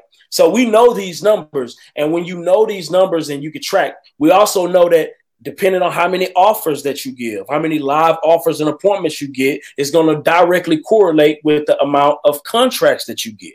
Because mm-hmm. a lot of times, you know, we find even experienced uh, um, acquisitions managers, the first thing they're gonna tell you is, "Yeah, I went out there, man, but I ain't make her offer because I didn't think she was gonna go for it." Gotta you make the offer. You didn't think? I mean, so so so so so did y'all swap minds? Like, so how? Uh, I'm trying to understand. Like, how do you know? You understand what I'm saying? So so this is the thing. Uh, uh, we we we track all of that stuff, and we've tracked it for so long that where we know patterns. So we know that if you less than twelve percent, then you you you either slacking off or you need to be replaced. Exactly. You can't stay forever. So yeah. yeah uh, so that that that kind of you know I mean and like like you said it's, it's systems you can use and you know you got to track those KPIs and it's very important. We, we also again more game. We also heavy on on, on Google Docs um, and um, Google Drive. We use that religiously because you know of course everybody being all over the place, they have to use centralized, you know, documents, different things like that. We use Adobe. Um, this is my uh, dispositions manager. Hit me up right here. She just locked up another one. Look at that. Fine, locking them down. Monday's are my favorite day. I locked up two today myself. She signed three contracts. She has signed three contracts today. Dang. Congratulations. Yes, indeed. You know what I mean? And I, you know, and this is not the brag, but we got, you know, damn near about 75 grand in the pipeline already. That's not including the one she just got.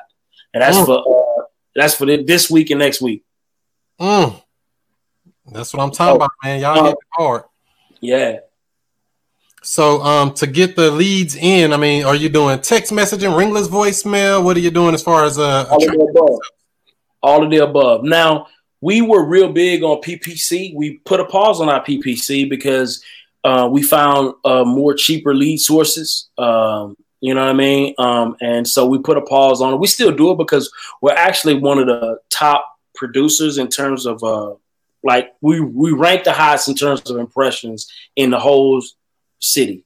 mm-hmm. uh, of Houston, uh, and that was just a testament of just getting good and and really paying attention to every small little detail when it comes to our PPC campaigns.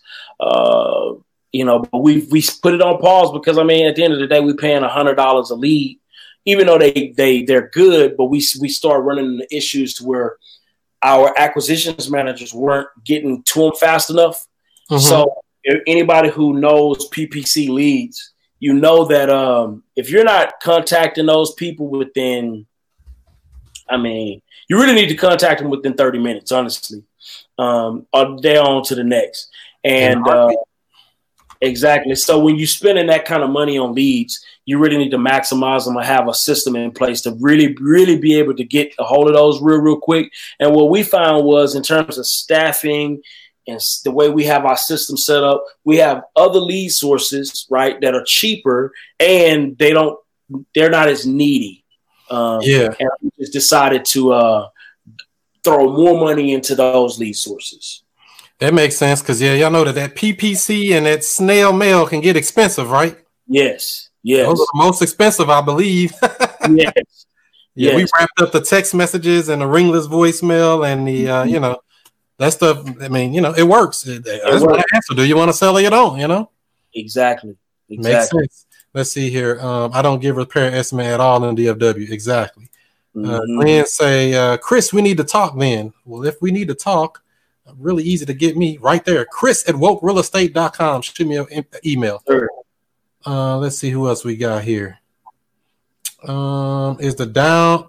It's called down payment arbitrage. What is that about? I don't know. That was the uh, uh um when we talking about wrapping the uh, mortgages. Yeah. Okay. All right. Uh, Alex wants to know how do you market to get your owner finance buyers? I love this question. Um, Facebook. Facebook. Um, listen, you it's like it's a billion of these owner finance bar. Or if you're in a his, heavily Hispanic, uh, any heavily Hispanic neighborhood, I mean, bro, you you will not. It's more than you could ever even imagine. It's a hundred times bigger than the supply. Yes, yes. So you can't you you will never run out, especially in Hispanic neighborhoods. If you do any marketing um, in Hispanic neighborhoods, you will find that you will not have enough houses for the owner finance buyers. Period. You can't find enough of them. I would agree no. with that. And to add to that, also with that person that asked the question earlier about the uh, you know these owner finance type deals, three things you want to make sure. You know, can you get this house for little or nothing down? Now that's where the, the key secret is: little or nothing mm-hmm. down low monthly payments for as long as humanly possible. If you can pull mm-hmm. them three off right there, we in some little or nothing down, low mm-hmm. monthly payments for as long as humanly possible. You get a deal locked up like that, you got buyers begging for the deal because it don't matter what you get down in, you ain't got nothing in it. And it's not as hard as you would think it is. It, it is not hard to get those kind of deals all the time. Like you can get those probably faster than a wholesale deal. Facts. I'm telling you. I'm telling tell you, them they gonna all want to switch over now. you, I mean, it's just the truth. The the problem is, is that you know those deals. Th- this is the problem. That that's one of the, the, areas where the paperwork. It ain't even a question if it got to be right. It, it has to be perfect. You understand me? Not only the the paperwork got to be perfect, the, your understanding of what's going on needs to be perfect. Period. You ain't no way around it because you're in that deal for 15, 20, 30 years. So you know, and people have changes of heart. You know what I mean? That same person that was cool was selling you that house on a, on a finance wrap when they were going into pre foreclosure. It's not going to be just as cool uh, six months later when they're trying to buy a new house or buy a car or whatever they get into. So exactly, you help them out of a problem. Mm-hmm. Here, and Christian says all you need is a trust I guess he's talking about as far as when you're buying a house on a seller finance or taking over a house subject to. Do you close them in a trust or are you doing them in an LLC? In an LLC. Um, so a trust is good once you stabilize the property. Okay. So this is another thing with a trust. If you use a trust, right, and you're trying to go get a rehab budget, then it ain't gonna work. Because most most you're not gonna be able to get hard money on a trust, okay? Because it's not people don't recognize that as a strong enough uh, hold on that property. So if you are going to do a trust, make sure you've done everything you've needed to do to that particular property before then. And after it's stable, then you throw it into a trust. Mm-hmm. So don't just throwing stuff in no trust because sometimes a trust can can make it harder for you to maneuver in a property. Once it's stable, trust. It, before it's stable, just keep it in your LLC. Trust me, you good. Okay, so that's that's jewels there because I close all of mine in a trust, but I don't do no repairs. So oh, yes, I don't repair nothing. yeah, you just let them move in. Huh? That's right. They take it as is. I ain't cleaned it out or nothing. They take it as is, clean it out, bring their own dumpsters, all that. Let's see here. Mm-hmm. Jay says, hmm, that's creative. Exactly. Let's see here. Rachel says, thank you. Let's see here. Nina says, keep the value coming. Thanks, you guys. That's right. All right. Are you coming out with a video on that extreme wholesaling? Nina wants to know. I, I, I will be. I will be dropping a lot of information because I really feel like, man, you know, man, I, I feel like we've cracked the code on passive wholesaling. And like, you know, when you think about wholesaling and the, the complexity of wholesaling, uh, to think of it as passive is like insane. And I think we've almost cracked the code of passive wholesaling. Um, mm-hmm. And it's nothing like what you see out here. It's, it's some completely, completely new, honestly. Right, right. That's what it's all about growth and development. Mm-hmm. All right. James says so on that jewel you just dropped, if they default on the loan, do you collect another down payment if they default? In other words, is is that stated in your contract? Yes. Yes. All of that is in the paperwork and it's on the deed of trust. Okay. So the way that the way that's set up, and this is beautiful. That's a great question. Um, the good thing is it's the good thing in the state of Texas. You know, I can't speak for other states when it comes to the deed of trust, but um, Texas don't play. You know what I mean? You default on a deed of trust, like I said, you're going straight to the newspaper. You don't even have to go to the court, uh, none of that. You go straight to the newspaper. You put that thing up for auction. You buy it back yourself and reclaim it. Um, and then you put that thing right back on the market with a new with a new uh, buyer and rinse and repeat. Easy peasy. And most people don't even show up to the uh, court or anything. They just let it go. Exactly. And a lot of times they deed the property right back. Matter of fact, I just got off the phone with uh, Brian and his mom um, on a on a on a seller that can't make her payments no more. It's on a finance route. She just gonna deed the property right back over to him. They call that deed in lieu, right? Yeah. So she gonna deed the property right back without even having to go through the uh, foreclosure process. And, what about her down payment? What happened to that? You know, it's gone. We're gonna get a new one. Listen, when they default, that's even better because you get to collect a whole new down payment. So that's it's, it, you know when people default, you won again. Right, right. Okay, makes sense. All right, let's see. Marcus got some numbers in here. My buyer is at 25K and my seller is at 30K. Do you guys have some negotiating tips?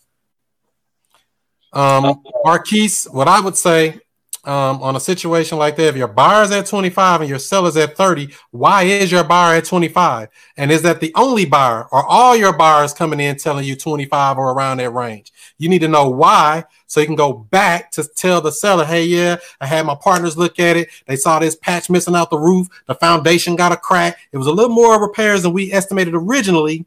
So uh, we can make this deal happen. Any event you can take, say, 20 or whatever number you want to go down to. And you can mm-hmm. renegotiate like that. As a matter of fact, I just did a renegotiation on my Instagram about an hour before this started. I just did a renegotiation live on IG. Go back and watch that. And uh, do you have some pointers for him, uh, Byron?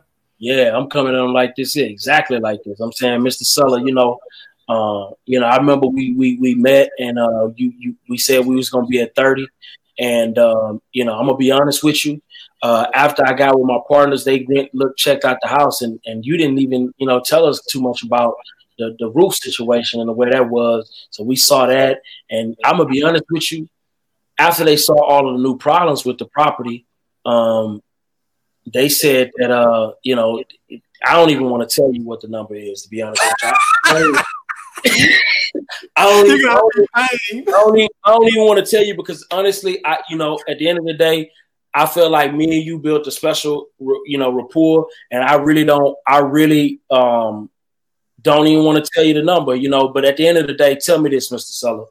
How how tell me this, just you know, just just be real with me. How close can you come to fifteen thousand? How, how close can you come in? 15, that's so low. I thought I was gonna get 30. What happened? I mean, it just really hurt my heart. You know, I, I feel the same way, but I don't even want to tell you what, you know, because this is the thing, Mr. Seller, the, the roof, the roof is is just completely whacked. The foundation is cracked right down the middle. And we didn't know that this thing is really gonna be almost like a teardown. Um, and you know, it's pretty much we, we you know, I, I'm gonna be straight up with you. My partners will really just want to give you land value. Mm. straight up. You know, and I told him I'm not finna go and talk to that. I'm not going and talk to that lady and tell her that I'm giving her land value for our property. You know what I'm saying? I'm not doing it. But at the end of the day, Mr. Seller, do you think you could come? What tell me t- what's the closest you can come to to around 15 15,000? What's the closest you can come to that number?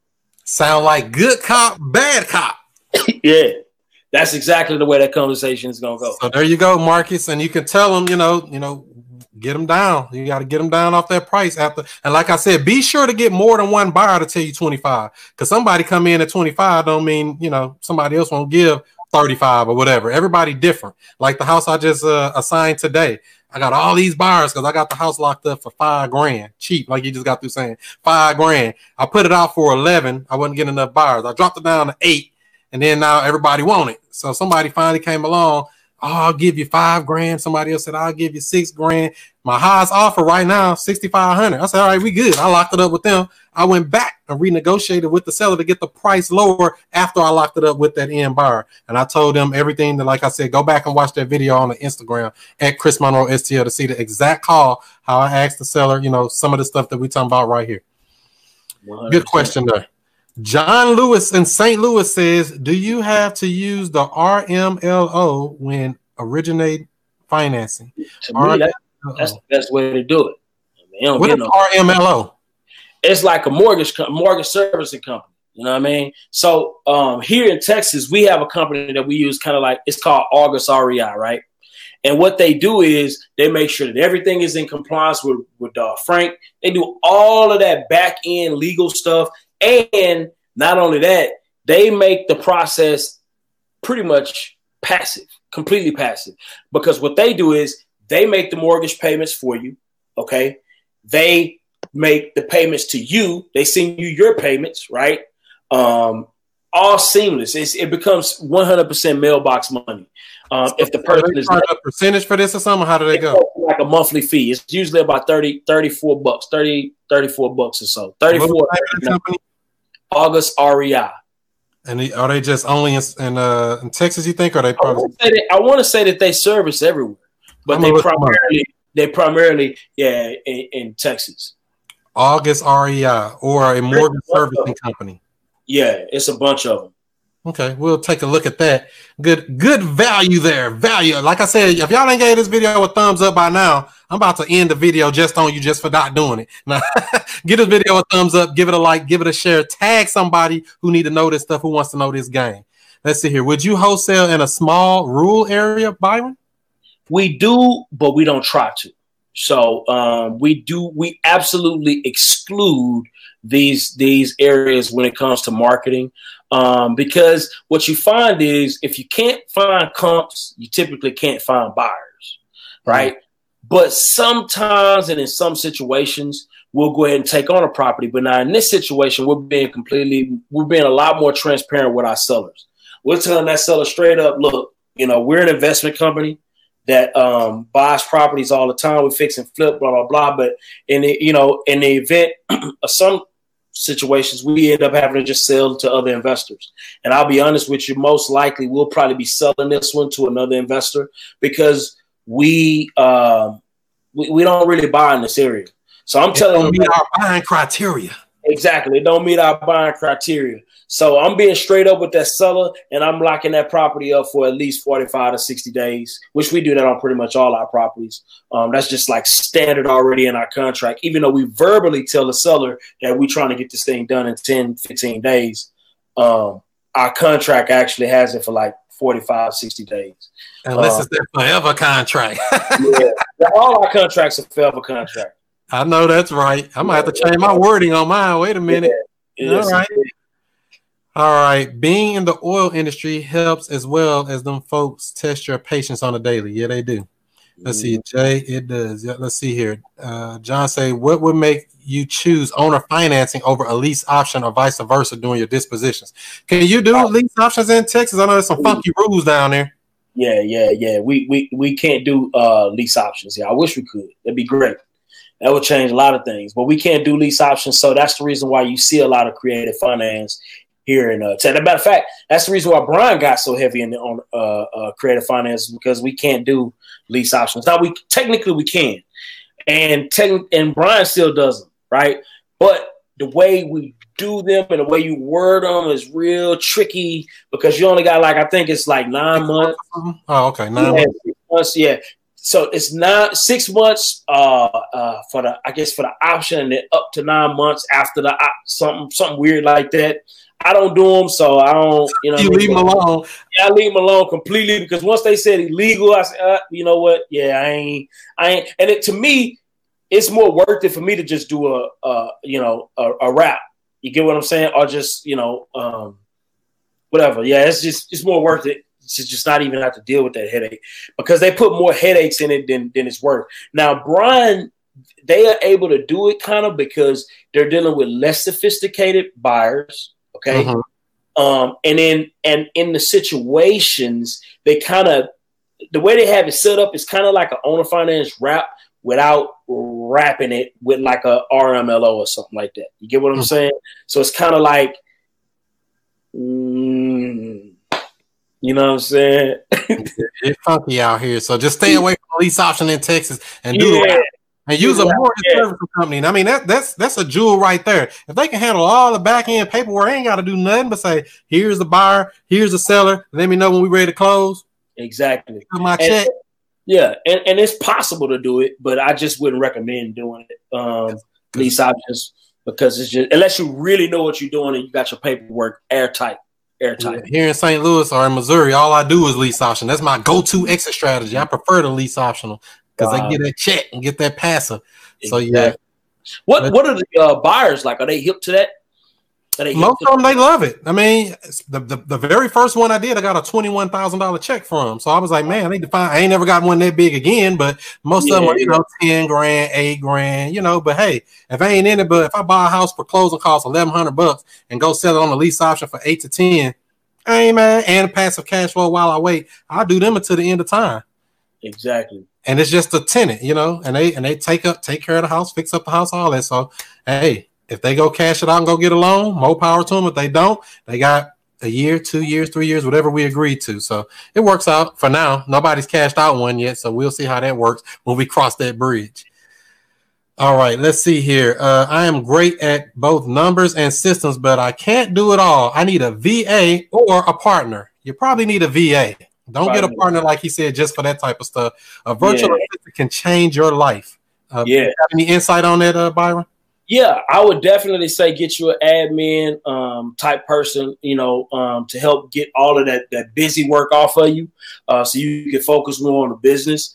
Um, don't get no partner. You know what I mean? Um, I would wait to get if, if I'm gonna get a partner, it's gonna be somebody that's gonna add value 100 percent to your business, not somebody that you can hire. If you can hire those things off your plate, hire those things off your plate. Do not, I repeat, do not add a partner to take things off your plate.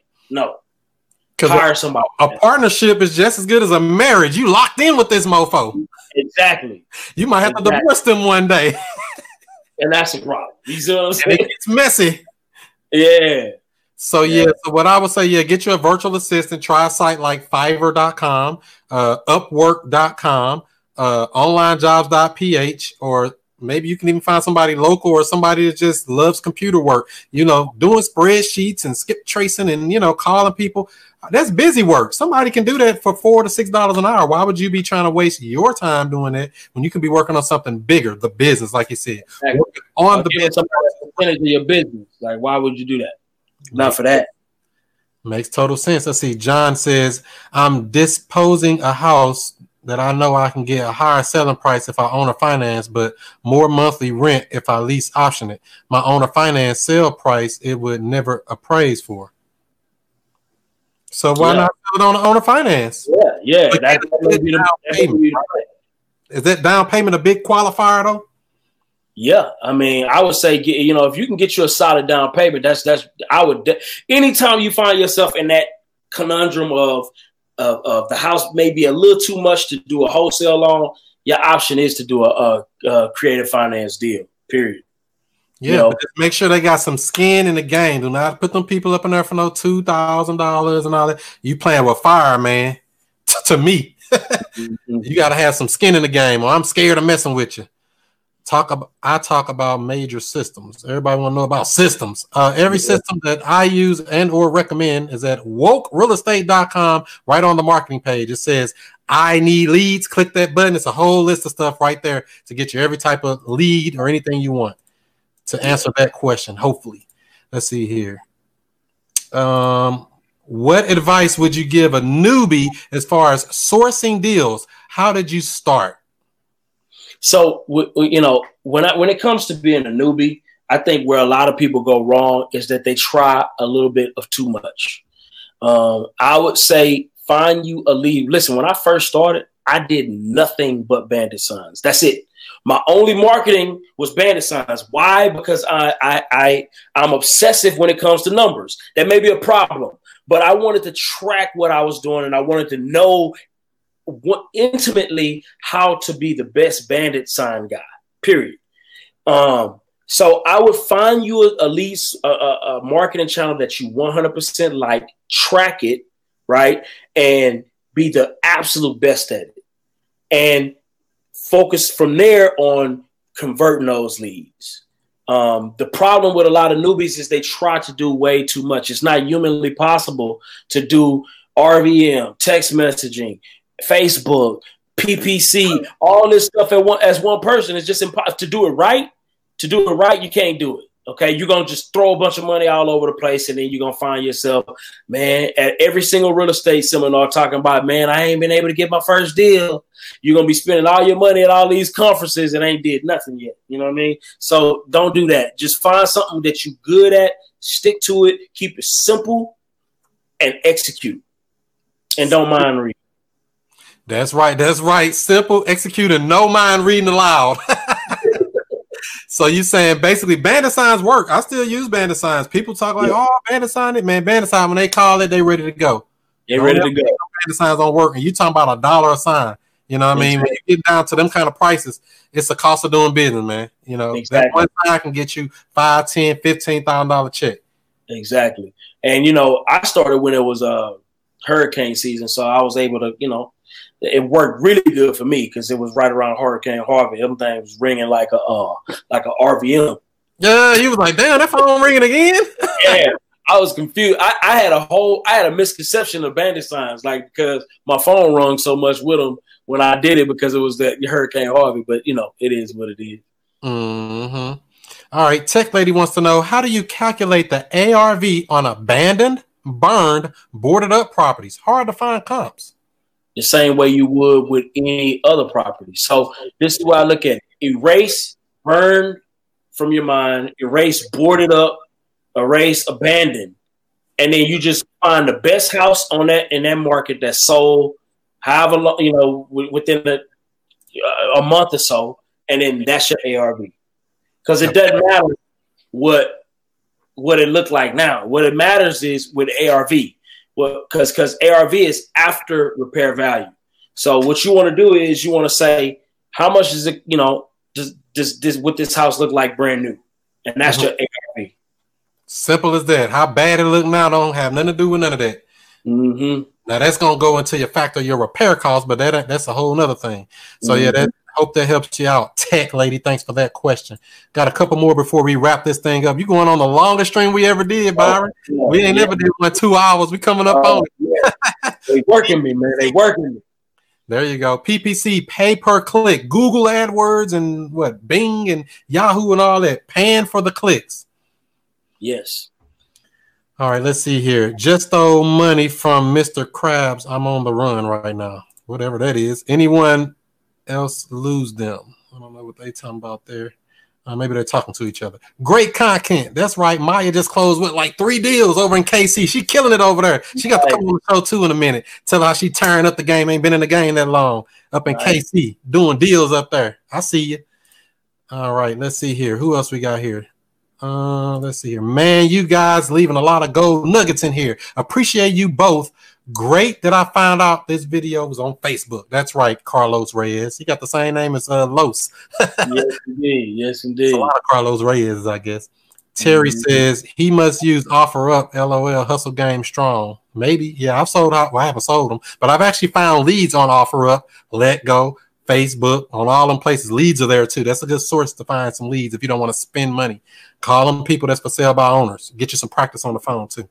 Yes, indeed. Let me see here. Uh, look at that. John doing stuff quick. He said, I just called August and they don't serve Missouri. Damn, you quick, boy. Try to do like me. I was gonna do. At least you took care of it. Listen, they do have other companies that do it. I know they have other companies. Uh, we just use them because they just here. You know what I mean? Yeah. Yeah, and it's, so it's other companies that do the same thing. Mortgage, look up mortgage servicing companies. That's what you want to do. Yeah, I think one of them is uh, Escrow Serve without uh, mm. Escrow S E R V. I think is another one. I'm not sure if they do everything that he was saying, but I know that is another mortgage servicing company mm. uh, that might work out for you, John, in St. Louis. Are y'all doing creative deals in other markets? What has that experience been? Jay wants to know. Nah, we not. We only doing them in our in our market. Um, and the reason why, for me, I can only speak for me, is uh, because look, man, them laws get too sticky. You know what I mean? And like I'm, you know, I like to know. I like to know what the hell I'm doing when I do something. So I just stick to where I'm at when it comes to creative, because like I said, creative deals are a marriage. It is not a wholesale deal, and I and I and I like to overly emphasize that that because I don't want you guys to go out here and get yourselves in trouble. Look, Brian has been sued or threatened to be sued. You know what I'm saying? What I'm saying? Um, doing those type types of deals. He, I don't think he ever really been in a real one where he lost big money. But I'm just saying it's not all peaches and cream when you're doing a creative deals. So uh, be careful with that. Yeah, that makes a lot of sense. That's why we close all deals through a real estate attorney, even when we buying it and even on a lease option, we close through a real estate attorney. Even though it's not required, we do everything through a real estate attorney that gives a third party. And if I did mess up somewhere, if I'm going down, they coming with me. Straight up. With gasoline draws on. We all going down, baby. I ain't going by myself. Somebody coming with me. And that's like having a free attorney when some do kick off that ain't right. exactly. and they pay for that. So let's see here. We got a couple more questions, I think. All right, let's see. How long does it take for Byron to foreclose and take back a property in Texas from the time that they default? I'm in Georgia, and it's pretty quick here, from what I heard. Yeah, it's pretty quick here too. Um, honestly, we ain't had to do it. Like a lot of times, like I said, they uh they just leave on their own. They leave on their own. Um, and matter of fact, like I said, Brian just did one we just talking about one a day, um, and the sellers just leaving. They just leaving. Again, uh, you'll find a lot of these buyers. They ain't really that. They ain't that sophisticated like that. They don't really just put up a, a big fight. Um, a lot of times, if they know they can't pay, you know what I mean, they just leave. You know what I mean? They can't um, pay, they can't stay. Exactly. So. And, um, and, and another thing I would add to that is too is be a good, you know, talk to them. If you know that they can't pay for it, you know, even if you got to give them five hundred dollars to help them get up out the house. It would be worth it having you go through a process and doing all that. Hey man, let me help you get up out of. Let me send you some movers over there. Let me help you get out of my house if I have to. I would do it because I know the, the other way is the long way. I don't want to go through no courts like he said earlier. You know, I don't want the government. Well, the good thing about Texas, we don't even have to go through the court. Yeah. So yeah. So the, the, the answer to that question is it's really whatever your deed of trust specifies as the what they can and can't do. So if they if you say if they default on one month, that's what it is. In the state of Texas, that's just what it is, and you could put it in the newspaper as a as a foreclosure, and that's it. That's all you got to do. Notice, and you yeah. might mess around and find a buyer like that, another buyer to want to buy the house because they saw your notice in the newspaper. exactly, exactly. But again, we rarely we and I don't even think Brian has ever really had to do it. Honestly, never yeah. really had to do it. Um, with all the deals he got. So All right. She says, thank you. Uh, what does your bandit sign say on them? Alex wants to know. nurse buys houses. I wish I can go grab one.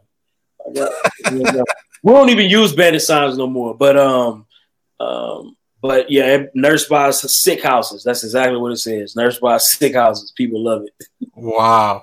So we Yeah. have a few out that say we buy houses, but we stop putting those out. We we have them. Most of them now say sell your house for full price, and a phone number.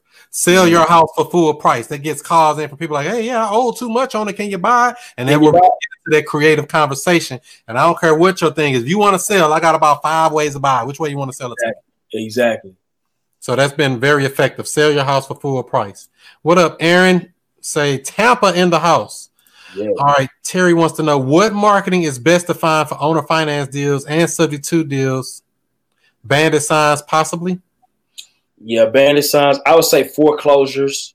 Uh, if you want owner finance subject to for, foreclosures, of course, absentee owners just work for everything. That's just a mixed bag because that's some of the best owner finance deals because a lot of them be free and clear. Tax liens, that's another one uh, because a lot of those properties are owned free and clear um, and they just behind on taxes. And if you get one of them, man, you could probably pick it up for just the taxes down payment and shit, you know what I mean, and just take it over. So, Easy money. mhm. Christian say he's seen your signs all around Houston, bro. he's seen your signs. Okay. I guess you got a street team out there. indeed, yes, indeed. Uh, let's see here. Carlos, ooh, that's long. Not bashing, just like to know what you using PropStream or Propelio. You both probably use both. LOL, seriously, but I'm a newbie and I've only done two deals on my personal homes, buying and fixer uppers and reselling a couple of years living in them, but I would like to pursue wholesaling. So he says, What do you prefer, PropStream or Propelio?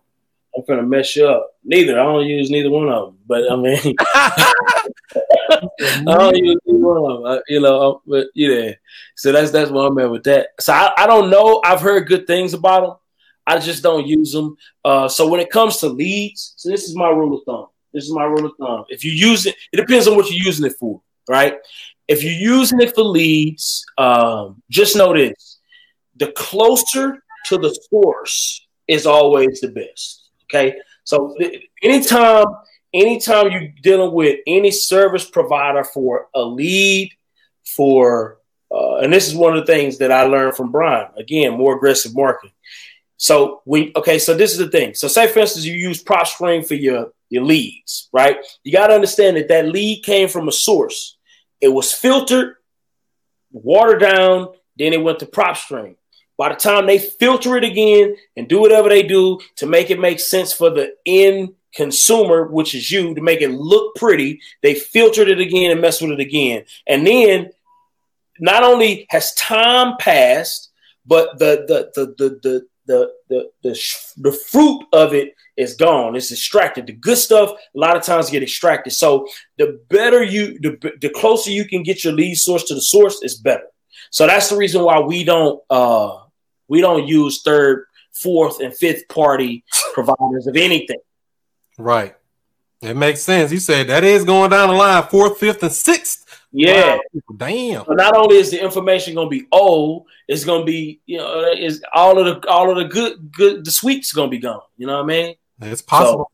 Yeah, and every market is different. Uh, I do use PropStream, and if you do want to check it out, get the free trial right there, wokesource.com for a free trial for PropStream. Uh, we just use it to pull lists instead of going on to list source or one of those places. Because you know, for that 97 bucks a month after the free trial, I can pull 10,000 leads. That's more than Exactly. enough. You know what I mean? Exactly. I mean, that's, I mean, especially if we're only working one market. I mean, I don't- it's, it's a struggle for me to pull 10,000 leads. We Yeah. might only pull five or 6,000 leads a month and still have Mhm. all those left over, you know, and don't do anything with them. So, you know, you know, I use it for that. I don't use it for comps necessarily because a lot of people may say, "Oh, they comps don't work over here." Man, you should be able to go find your own comps. All you need is some houses that sold and be able to see what the kind of condition they were in. You can find that on Redfin, uh, sometimes on Zillow, um, another site, icomps.com, and some other places. So, you know, like I said, I use uh, PropStream just to pull lists absentee owner, vacants, all of that. And matter of fact, next week is that next week? We'll be on with Burton from PropStream, going over stacking lists and some other new stuff that they just released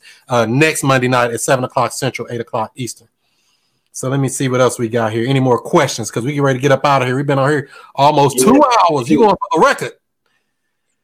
All right. Yeah, I see signs around Houston, man. They still some of them still be up. That's funny.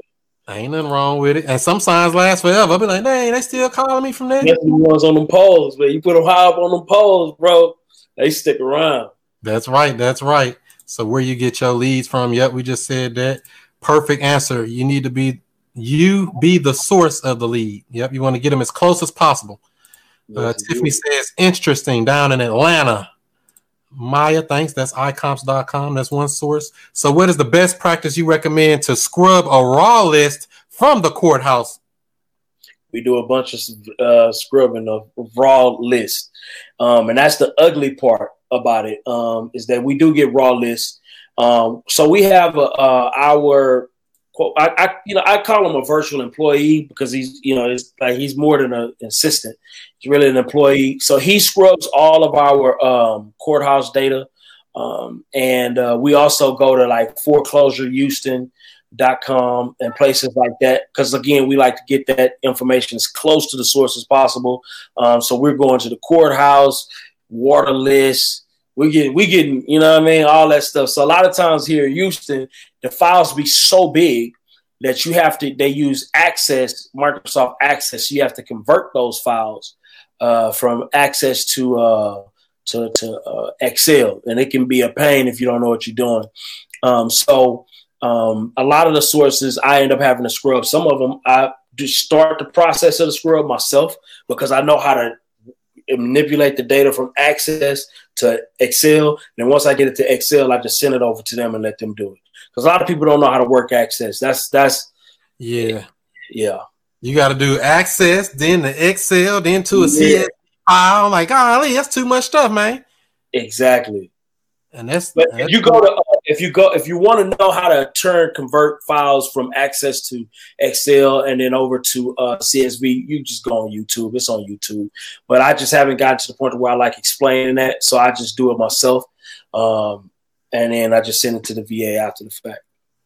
That's right. So yeah. So what I do is I created about 75 internal training videos for the company where a virtual assistant can just get plugged in, go watch the video, and see how to do some task step by step by step easy. So that's how I kind of do it because I don't want to keep repeating that stuff. So, like I said, we got about 75 videos that just say, here, this is how to do this step by step, and they can go watch the video. And if they have a question, you know, come back and answer.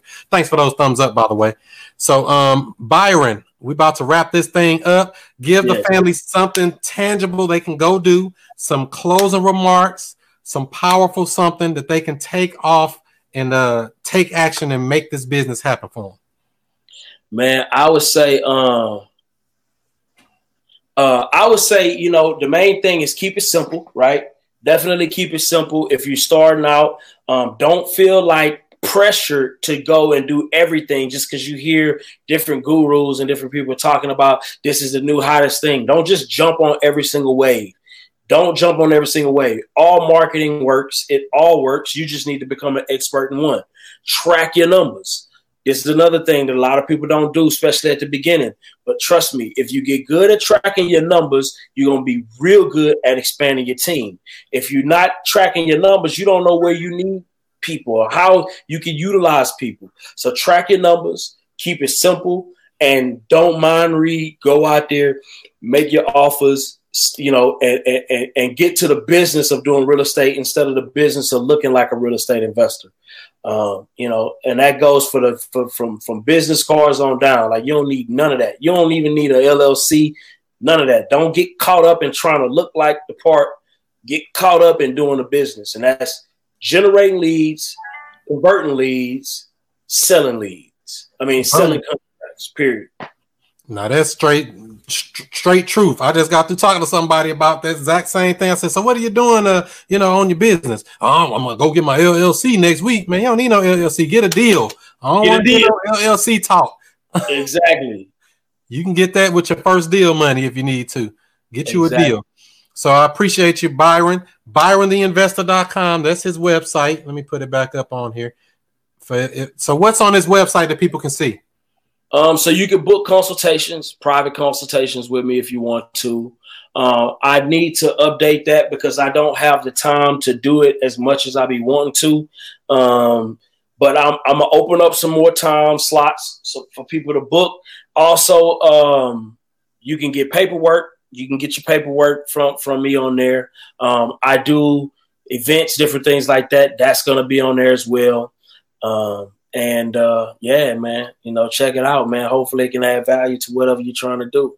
That's right. That's right. So ByronTheInvestor.com is his website. Follow mm-hmm. him on Instagram at Byron the Investor. Any other social media you on? Uh, yeah, oh, YouTube. I'm I'm getting ready to start my YouTube channel. I've been neglecting that, um, but I'm getting ready to start that.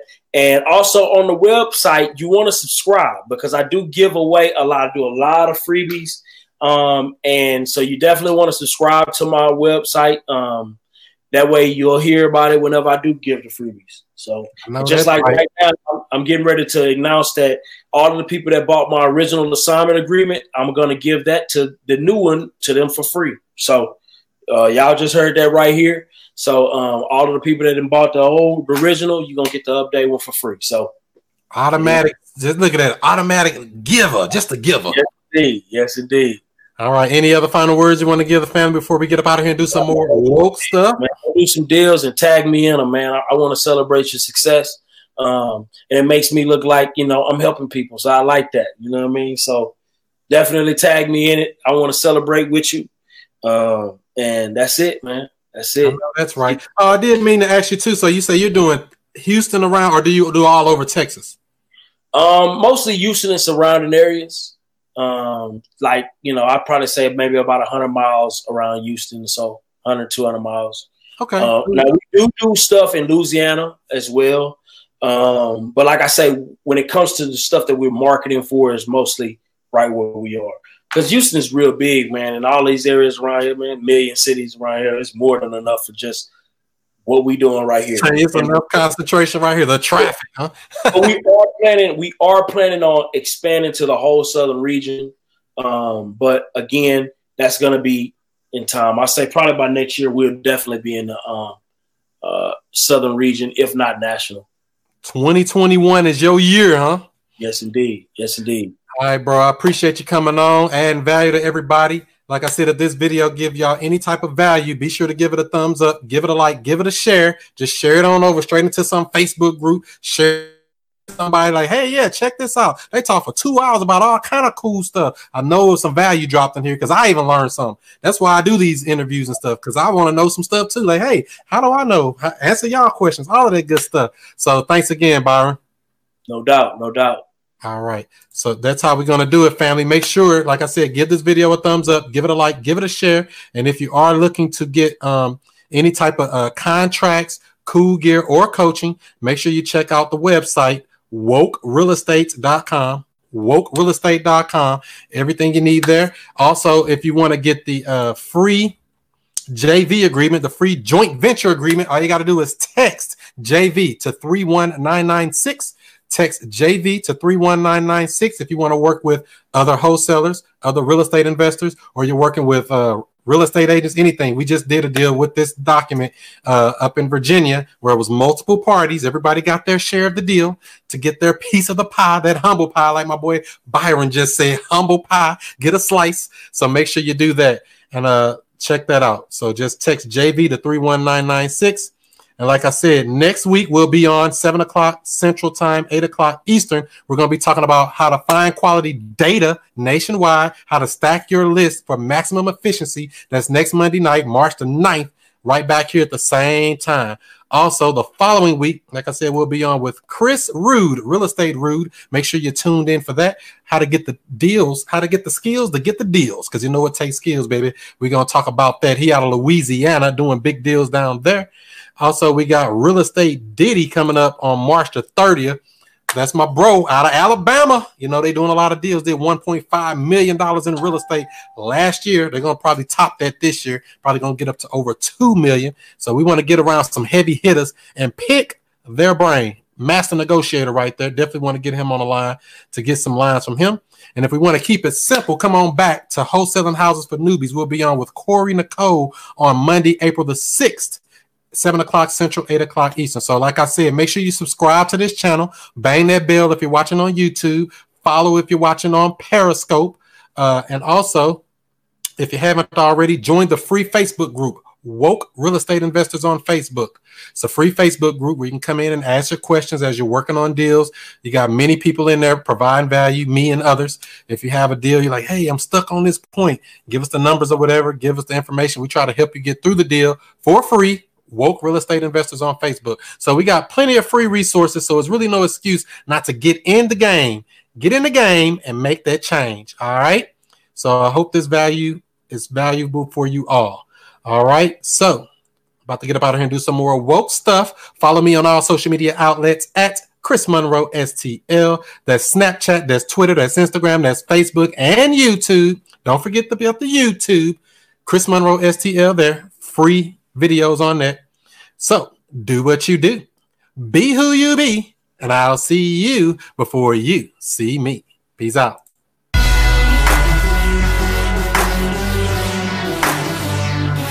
And we have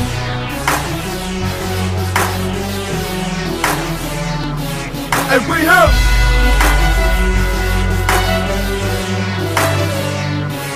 And we have gangster. I stay woke, woke, woke, woke, woke, woke, woke. broke, broke.